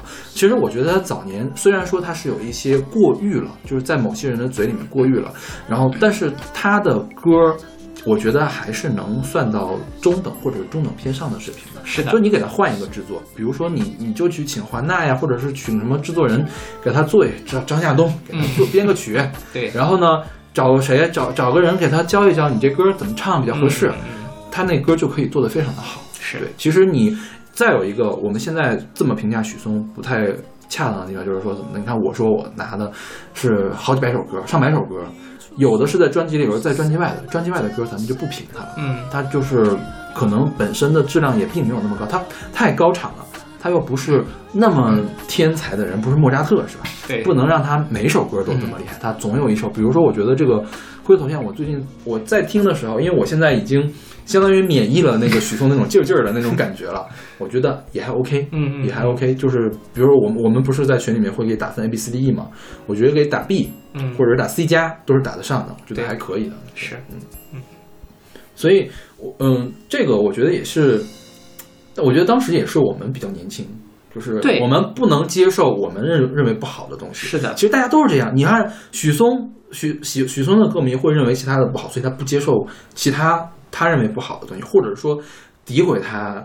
这个喜欢的东西的人，不喜欢这样的人喜欢的东西，对你给我许嵩打差评好，我给你孙燕姿打差评去，就是大家去去玩这样的东西。现在其实也是嘛，玩粉丝经济嘛，就玩的这个事儿嘛。对对但就是说我们在听歌的时候，其实可以，尤其现在就抛去说我预设了一个它到底是好还是是不好，它到底是高雅还是 low，对对然后你可以用一个更就听这首歌就好。对听这首歌，然后把它还原到当时的那样的一个情境中去看它这首歌怎么样。对，对，因为当时我交朋友、认识新朋友是有一守则的，就是他不能喜欢 QQ 音乐三巨头，啊，我好像也有，我在当时豆瓣上写了一个 是吧？list，对对。后来后来我发现这个事儿特别的可笑，就这个事儿特别，他不喜欢的话，他喜欢这个，我们不聊这个不就完了吗？我觉得这并不是一个特别核心的一个东西。就是我一直下意识的认为许嵩、徐良、汪苏泷，他就是已经直接等于不好，我给他赋了个值，他是不好。后来你发现并不是这样的，而是你其实是我们自己的理解是有偏差的，对对音乐的好坏理解是有偏差的。其实我们也是在用我们喜欢喜不喜欢把它看成是好还是不好了。对吧？是的，是的。突然就觉得勺子的老师的形象特别的伟大，阳光普照、普度众生的感觉也是吧？没有吧是的，对所以当时你听许嵩的歌多吗？就是 那一两年还是挺多的。OK，对，我的观察，小杰老师这么大的人，其实多多少少都会都会受到许嵩的影响。对对对就不会像咱们这一辈人会对许嵩有一个比较负面的印象。对是是是。我其实我们这一辈人喜欢许嵩的人也不少。嗯，其实许嵩有一些歌还是旋律非常的棒的，是所以他能流行是有他的基础的。对对，其实我觉得比现在大部分抖音歌曲、抖音神曲还是要好多了。OK，那我们来听这首来自许嵩的《灰色头像》。昨夜做了一个梦，梦里我们回到手牵着手，醒来的失落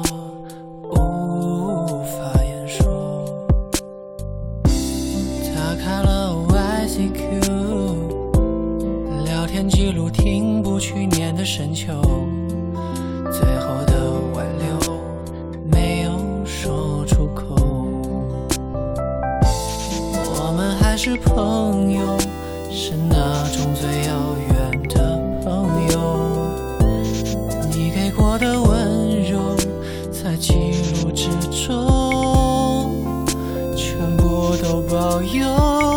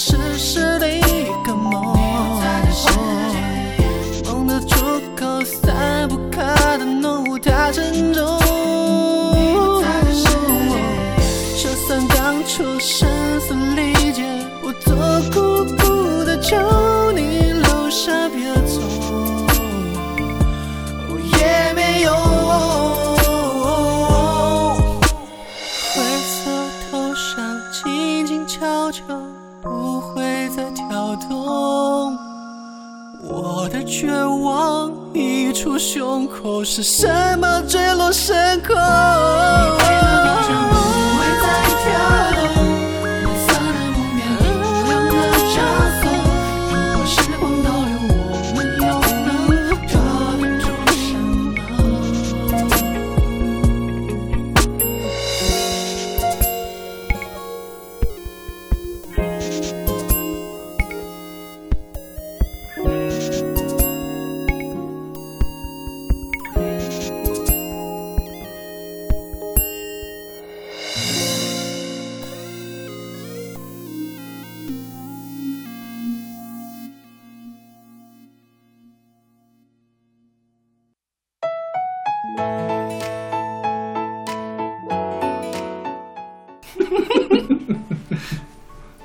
现在这首歌是来自徐良和小林的《客观不可以》，是出自徐良二零一零年的专辑《犯贱》。嗯嗯对，我也选这首歌，我也非常纠结，但我最后想了想，就是想挑一些不同自己就听歌历史中非常不同面向的、更多面向的一些歌放进来，所以最后还是挑了这首歌。就是这算是小时候听过的，就是为数不多的自己感觉还带一点颜色的歌曲。对所以你听到这首歌就觉得它带颜色，你觉得哇，好猎奇，好兴奋。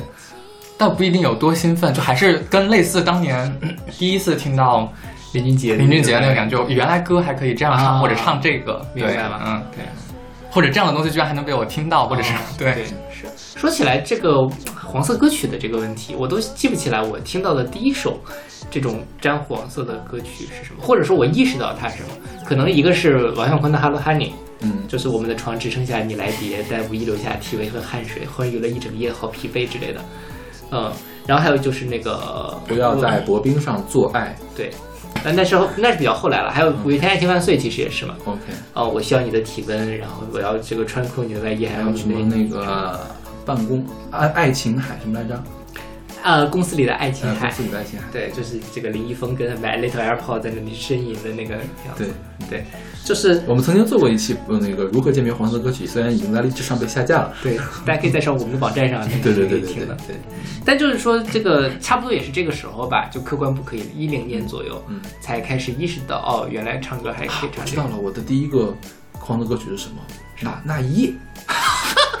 还有情人也是啊，对啊，对，用你那火红的嘴唇什么什么的。对啊，对，如果这么说的话，当年一些什么就是手机彩铃，我感觉也对呀，对呀。挺带对呀对，对其实其实我觉得这个客观不可以跟那一夜是一个 level 的那个 歌吧，算是是不是？是，对，就是。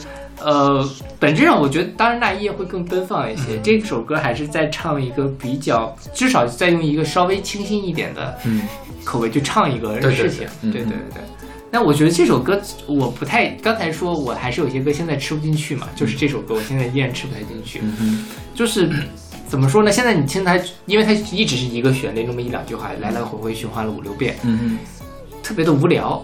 哼，嗯，包括这个徐良跟这个小玲，他们两个唱的东西也没办法唱出那个什么，他的整个编曲有编得很简单，就是一个是简单的旋律在后面一直旋，就特别的疲惫。听完这首歌，对，这个其实还是跟他们一样，他们是草根出身，对没有钱，真的是没有钱。嗯嗯有了钱可以做得很好，像郭美美不怕不怕都可以整的那么 是啊是吧？是啊对，就是有华纳给他做嘛，对然后，他们也找华纳就能做好了。是，对，啊，不行，讲到这个，我还是很想 分享一下，就是来之前给，就是小杨老师跟勺子老师分享了一首最近新听到的类似的歌曲《老公天下第一》，我觉得。就是时代的变迁，可同 类似的歌曲制作上还是可以变得更精良一些。OK，我觉得那首歌还不是这首歌，就是那大家可以去网上找一找那首歌。啊叫什么？再来一遍。老公天下第一，哦，哦我觉得那首歌，这首歌至少它有一点好处，它是有情境的。它是有剧情的。对，它是客观不可以嘛？那你就是一个风尘女子和一个什么嗯呃，这个落魄书生调情的这样的，你可以把甚至把它你自己琢磨，你还可以琢磨出来一个东西。但是你刚才小杰老师说的那个什么“老公天爱第一”那首歌，它太做作了。一方面他唱的很做作，另外一方面就是他的歌词也非常的无聊。嗯，它本质上讲就是现在的这样的抖音的这样的审美的一个延伸，就是我怎么样我就用两颗手指给你比个心，特别油腻的笑一下，邪魅狂狷一下，但是你完全不会被他打动，你说啊干嘛呢？想。就满脸问号，你知道吗？至少这首歌我觉得 OK，你让我听我可以听，那首歌我真的是没有听完，一共两分二十二秒，我听到一分半我就把它关掉了。小马老师刚才给的评语是 什么来着？再再再说一遍我。找一下哈，我记记记不记不清了。那刚才我们就是在群里面，嗯，对，就是我说我的脚已经把我们的楼板给抠穿了，尴尬的那种感觉。是，就呃，怎么说呢？我觉得本质上讲，制作这件事情我们可以不苛求它，嗯因为本质上大家的资源就是不一样的嘛。嗯当然，你就一把吉他也可以做出好歌来，但是如果你要想做这种偏流行的，MIDI 可能也会廉价一些。嗯但是呢，一首歌至少你还得是相对来说比较真诚的。嗯嗯啊、这首歌呢，你说我愿意勉强的相信它是真诚的。这首客观不。刚才小杰老师说这首歌完全不能觉得，就是说实话，就是让我想到了是一个是一个商品是吧？那个东西听起来根本像一个。呃，而且是拼多多上面的商品。OK，好吧。对，就是让人觉得很廉价。这样的东西我，我虽然什么，但是我感觉我到处随便听都可以听得到，嗯让我联想到了抖音上那些油腻的小哥哥小姐姐 OK 啊。不可以。最近因为我在 B 站上经常看到他们那种什么，就是什么小哥哥小姐姐 reaction 之类的那种，啊，不心动挑战吗？对，这真的是小兔挑战吧？OK，对，嗯。哎，所以徐良后来的歌你听过？我徐良，我只听过这一首你只听过这一首？对，我只听过这一首。徐良好像前几年也有一些还可以的，因为我对 QQ 音乐三巨头有了改观，是因为徐良的一本专辑，是叫我呀，还是叫什么？反正徐良跟好多好多女歌手合作那个，对对对你有印象吗？啊，虽然，比如说他跟郭靖合作，你还是能感觉到这个，呃，郭靖是在吊打徐良，但是你会突然发现，哦，原来徐良写歌写的是这么的好，他起码旋律可以写出来这么 catchy 的这种旋律，所以我是从那个时候才意识到，我之前对许嵩、徐良、汪苏泷他们这个刻板印是一种刻板印象，而不是一种真实的评价。对对对。对，，我是从那个时候开始，正好那时候徐良出了这个跟人合作的，他那那段专辑里面跟跟谁呀、跟郭靖合作，跟林凡合作，呃，歌都歌还都挺好的，是很正统的这种华语流行音乐，而且旋律很棒，编曲很棒。当然，林凡和郭靖唱的也很棒。对 对对，徐良也还可以了。徐良是我们一般人之上，但是你想，在郭靖面前，郭靖应该是在徐佳莹之前华语乐坛里面语气最好的一个女歌手了，就是绝对会被吊打的，没有办法。的是的对，对后来就汪苏泷出了那张叫什么哪张？银河吧？对对对那张专辑，对就听起来特别像孙燕姿的《克卜勒》，嗯，对，也是一下子逼格上去了。是的然后呢，那个很快许嵩也出了新的专辑，就会我我是那个时候一下子对他们三个有了大的改观。就是如果说 如果说周杰伦是什么牛仔很忙之后就没有什么新的好听的歌，至少三巨头在不断的变成熟。如果对对对对对对是的，就是感觉还挺欣慰的。对，就是周杰伦，其实嗯，怎么说呢？是因为我们对他要求太高了。啊，对，因为他前面那个干干对对他他是。他是划时代式的歌手。因为我最近在翻译一篇那个社会学的论文，就是嗯周杰伦对中国流行文化的影响啊那种是学术论文。你想，他是以学，你想 QQ 音乐三巨头能有一个学术的作者去关注他吗？没有人去关注他的。但周杰伦是有一个学术的关，很多学术的作者去关注他，甚至有人拿周杰伦的呃这些音乐写了硕士论文。啊，整个硕士论文就研究周杰伦的音乐的，我有记得在知乎上看到一个回答，就是当然有可能是胡诌的，但是在我看来，就是他会分析说周杰伦，呃，歌曲中的一些旋律是怎么样在那个时代其实是开创了不一样的东西。哦，那不是胡诌，我觉得是对的。是之前我们在白白老师那期节目里面，他就讲他那个娘子那首嗯那那首歌，它的旋律包括它的节奏是跟当时的流行音乐有什么不一样的？对，因为周杰伦是怎么，嗯，其实中文说唱一直是有一个问题的，因为中文有语调，嗯但是英美是没有语调的。怎么样把这个东西完整完美的结合起来？华语乐坛有两个开篇开天辟地式的人物，一个是崔健，崔健有很多说的东西，摇滚乐；再有一个就是周杰伦。周杰伦相相当于是让绝大多数中国的乐迷知道了，OK，唱歌的时候还能说，就是说还能说的这么好听，对对，双截棍嘛，嗯是吧？都是双截棍开始的嘛。嗯，是对，就周杰伦作用还是很大的。但是周杰伦现在，我觉得他还是受所有的比马大。他就算是牛仔很忙，让人觉得很奇怪。你现在拿到当今的华语乐坛来拼，我觉得还能拼掉很多人的。那倒是那主要实在是当今的华语乐坛太不争气。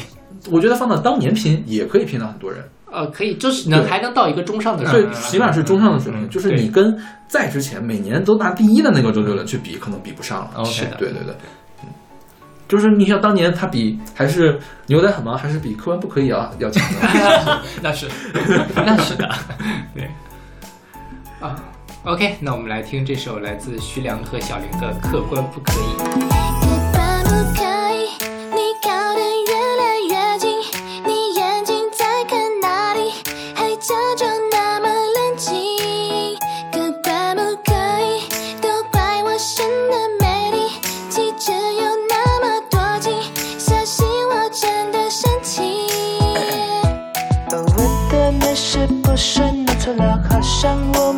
有点这个吧，有爱有朋友找不到呀，虽然有点可爱味道。小姐，你是学家的城堡，请你靠边坐坐，搞不好当到天使真的看不到你说的话，莫名其妙。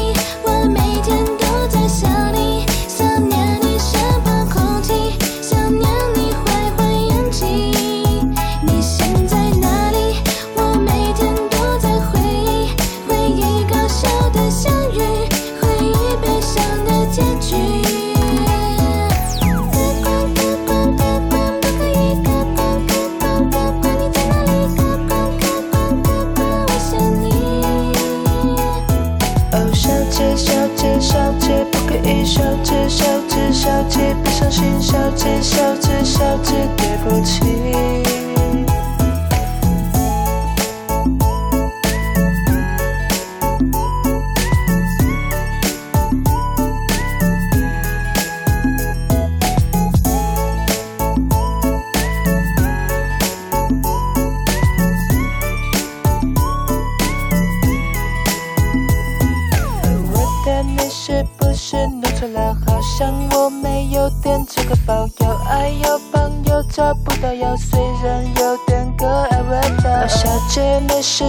家的城堡请你靠边坐坐好不好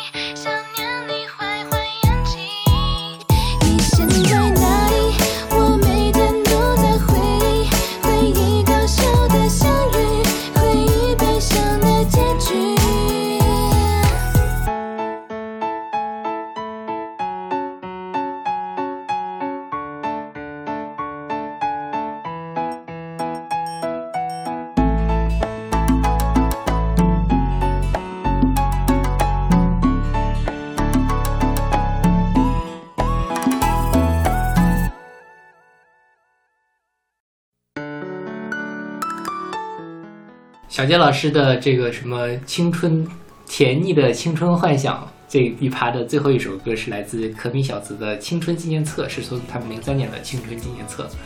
对，这就是相当于你自己的 青春期的一个总结的歌吗？这是？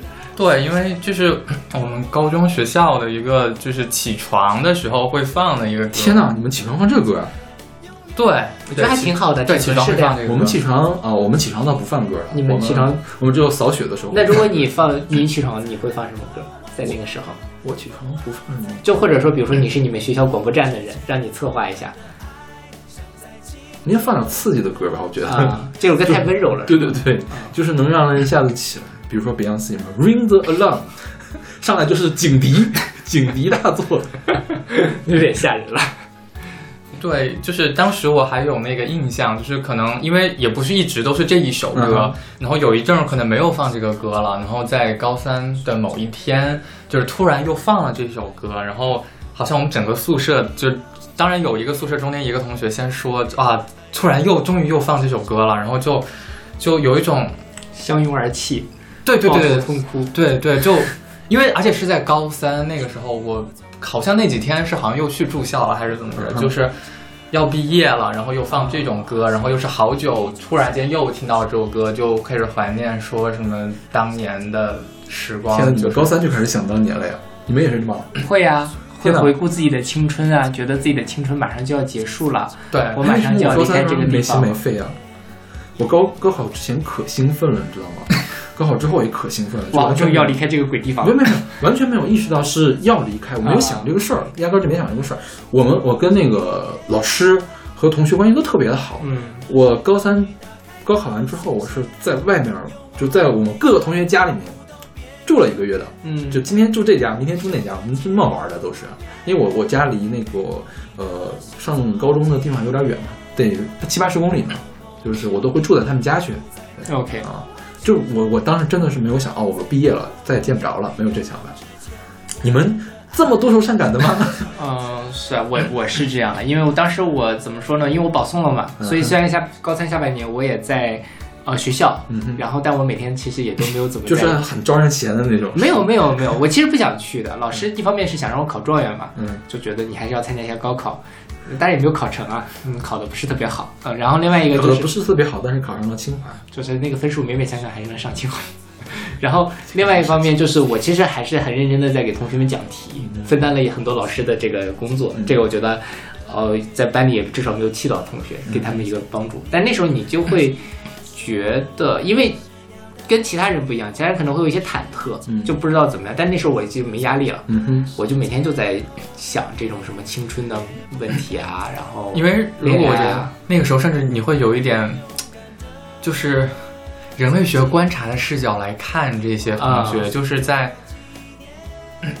我我在带入那个情境，就是感觉在审视着这些同学的备考经历，然后自己就会感觉说，就是就过去了，就是就马上就都青春过。散场了。对对，这个炎热的夏天就要结束了，这就像我们在看选秀节目的最后一场，大家在那里抱头痛哭的感觉是一样的。结果虽然第二天大家谁都不认识谁，OK，我我刚刚就突然又想到了一个很有印象的纪录片，叫《高三》，就忘了是谁拍的了。就是他是当呃零几年的时候，到了具体的某一个县城的一个中学，就拍了高三一整年的那么一个轮回，就是到最后，那个老师跟大家所有人上考场之前说最后那一段话，就是是那种那种感觉，永远都会觉得就就过去了那种感觉。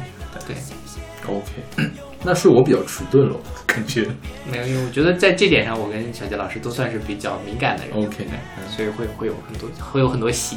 OK，嗯，高三那个纪录片我看，我就非常大推荐大家去看一看，尤其是你，他描述的其实并没有像我们说的这么的，因为我们毕竟还有男男女女的这样的故事啊之类的，对。但其实那个时候，大家每一个人，尤其在中国高考对于大家来说，还是人生的差不多是人生中第一道坎儿嘛。嗯，那个时候大家从一个十六七岁的小孩儿转向一个二十岁的大人，所有的事情都可能会在高三结束的那一天发生巨大的变化，嗯所以那一刻对所有人来说都是忐忑的，到最后看一定也会是很难忘的一个。OK，因为其实我是可能到了很久很久以后，我刚上大学的时候我都没有反思过高中的生活再也不会来了，就是应该是再往后很长时间之后才会想到这一个问题。嗯。对，嗯，所以你们那么早就想到了这个问题，还是很，我觉得还是很厉害的。然后这歌儿，这个歌儿《可米小子》应该也是我刚上高中的时候他们特别的红，因为可米他们这个经纪公司是打出 F 四的那个公司，应该是，对。然，后他是照着 F 四又打了一个这个可米小子，但是好像后来他们还挺惨淡的，是吧？就发展的不好嘛，所以很早就散了，零五年就解散了。嗯然后后来他们的这个成员已经去世了两个了。去世了两个了吗对，申东靖是一二年的时候脑出血，？OK 然后安钧璨是一五年的时候肝癌，OK，、嗯，所以就还蛮惨的。之前我们我觉得好像咱们选过可米小子的歌，没印象在什么地方选了。对，就我其实只听我听也只听过《可米小子》这一首歌。哦，对嗯，可米小子还有另外一两首，就是那种也是比较拔乐的歌，对，嗯，挺挺挺红的。但是这个青春纪念册好像是一般毕业的时候都会唱，是的比如说毕业了，大家去 KTV 一定会唱，比如周周周华健的《朋友》啊张震岳的《再见》，啊对小子青春纪念册是的，啊，定番啊，没有，就是但现在其实说实话，这首歌已经感觉离我很遥远了，毕竟零三年嘛。就是不是就是青春的感觉没有了 OK，啊，就是好像自己的青春期过过去了之后，好像也没有什么值得纪念的事情了。尤其是高中的时候，我觉得高中就像上辈子的事情一样。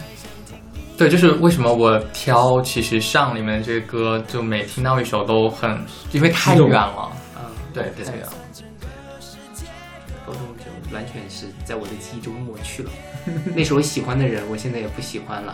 啊，那是很正常的呀，那时候的就是没有，甚至有点讨厌。那也是很正常的呀。然后那个我上博士的时候喜欢的人，我现在都有点讨厌，好吗？OK，然后那个时候的那些呃朋友啊之类，其实也都不联系了。OK，所以对我来说，我觉得可能我因为也许是因为我上大学之后人生变得更复杂，是不联系还是失去联系呢？就不联系？不联系我就是一个不，就是是可以可以联系，还是不是可以联系但不联系，还是说完全失去联系？失去联系失，去因为上了大学之后，就我基本上就在我的交际圈里面消失了。啊。所以小杰老师跟自己的高中同学还有联系吗？我嗯很少，哦就是也是，但是想联系可以联系到，是吧？都是那种。我们会有一个微信群嘛，哦哦哦，对，但其实也联系的很少了。我大概只和我就现在还会相对频繁联系的人，就是高中的时候喜欢那个人，虽然现在已经不喜欢了。嗯，OK，就对我在高中，他们听说他们有个微信群，你居然没有在里面是吗我我也不想在里面。？OK，我们高中同学因因为今天有疫情，本来我们每半年还有一次聚餐的，在北京，十来个人的。我们是上上大学的时候可能还会聚，就大学毕业之后就确实就聚的少。因为我们北京确实人很多，我们北京有十来个人能聚得起来。我们也有班长也在北京，就哦就能张罗起来。青春，青春喂了狗。也没有，我的青春还在呢。好嘞，勺子老师永远年轻。借你吉言，你这么尴尬呀？今天的主角是小杰老师，好吗？对对对对咱俩这怼什么呢？小杰老师仍然是这个很青春的一个人，是，本来我比年轻很多嘛。是的，嗯。OK，那我们这个呃小杰老师的音乐速写的上半期嗯就先到这儿，然后下半期我们就来就预告一下，他这个小杰老师的这个题目写的是想要热爱生活的小杰，请大家敬请期待。OK，，那我们下期再见。下期再见。给你我的心做纪念。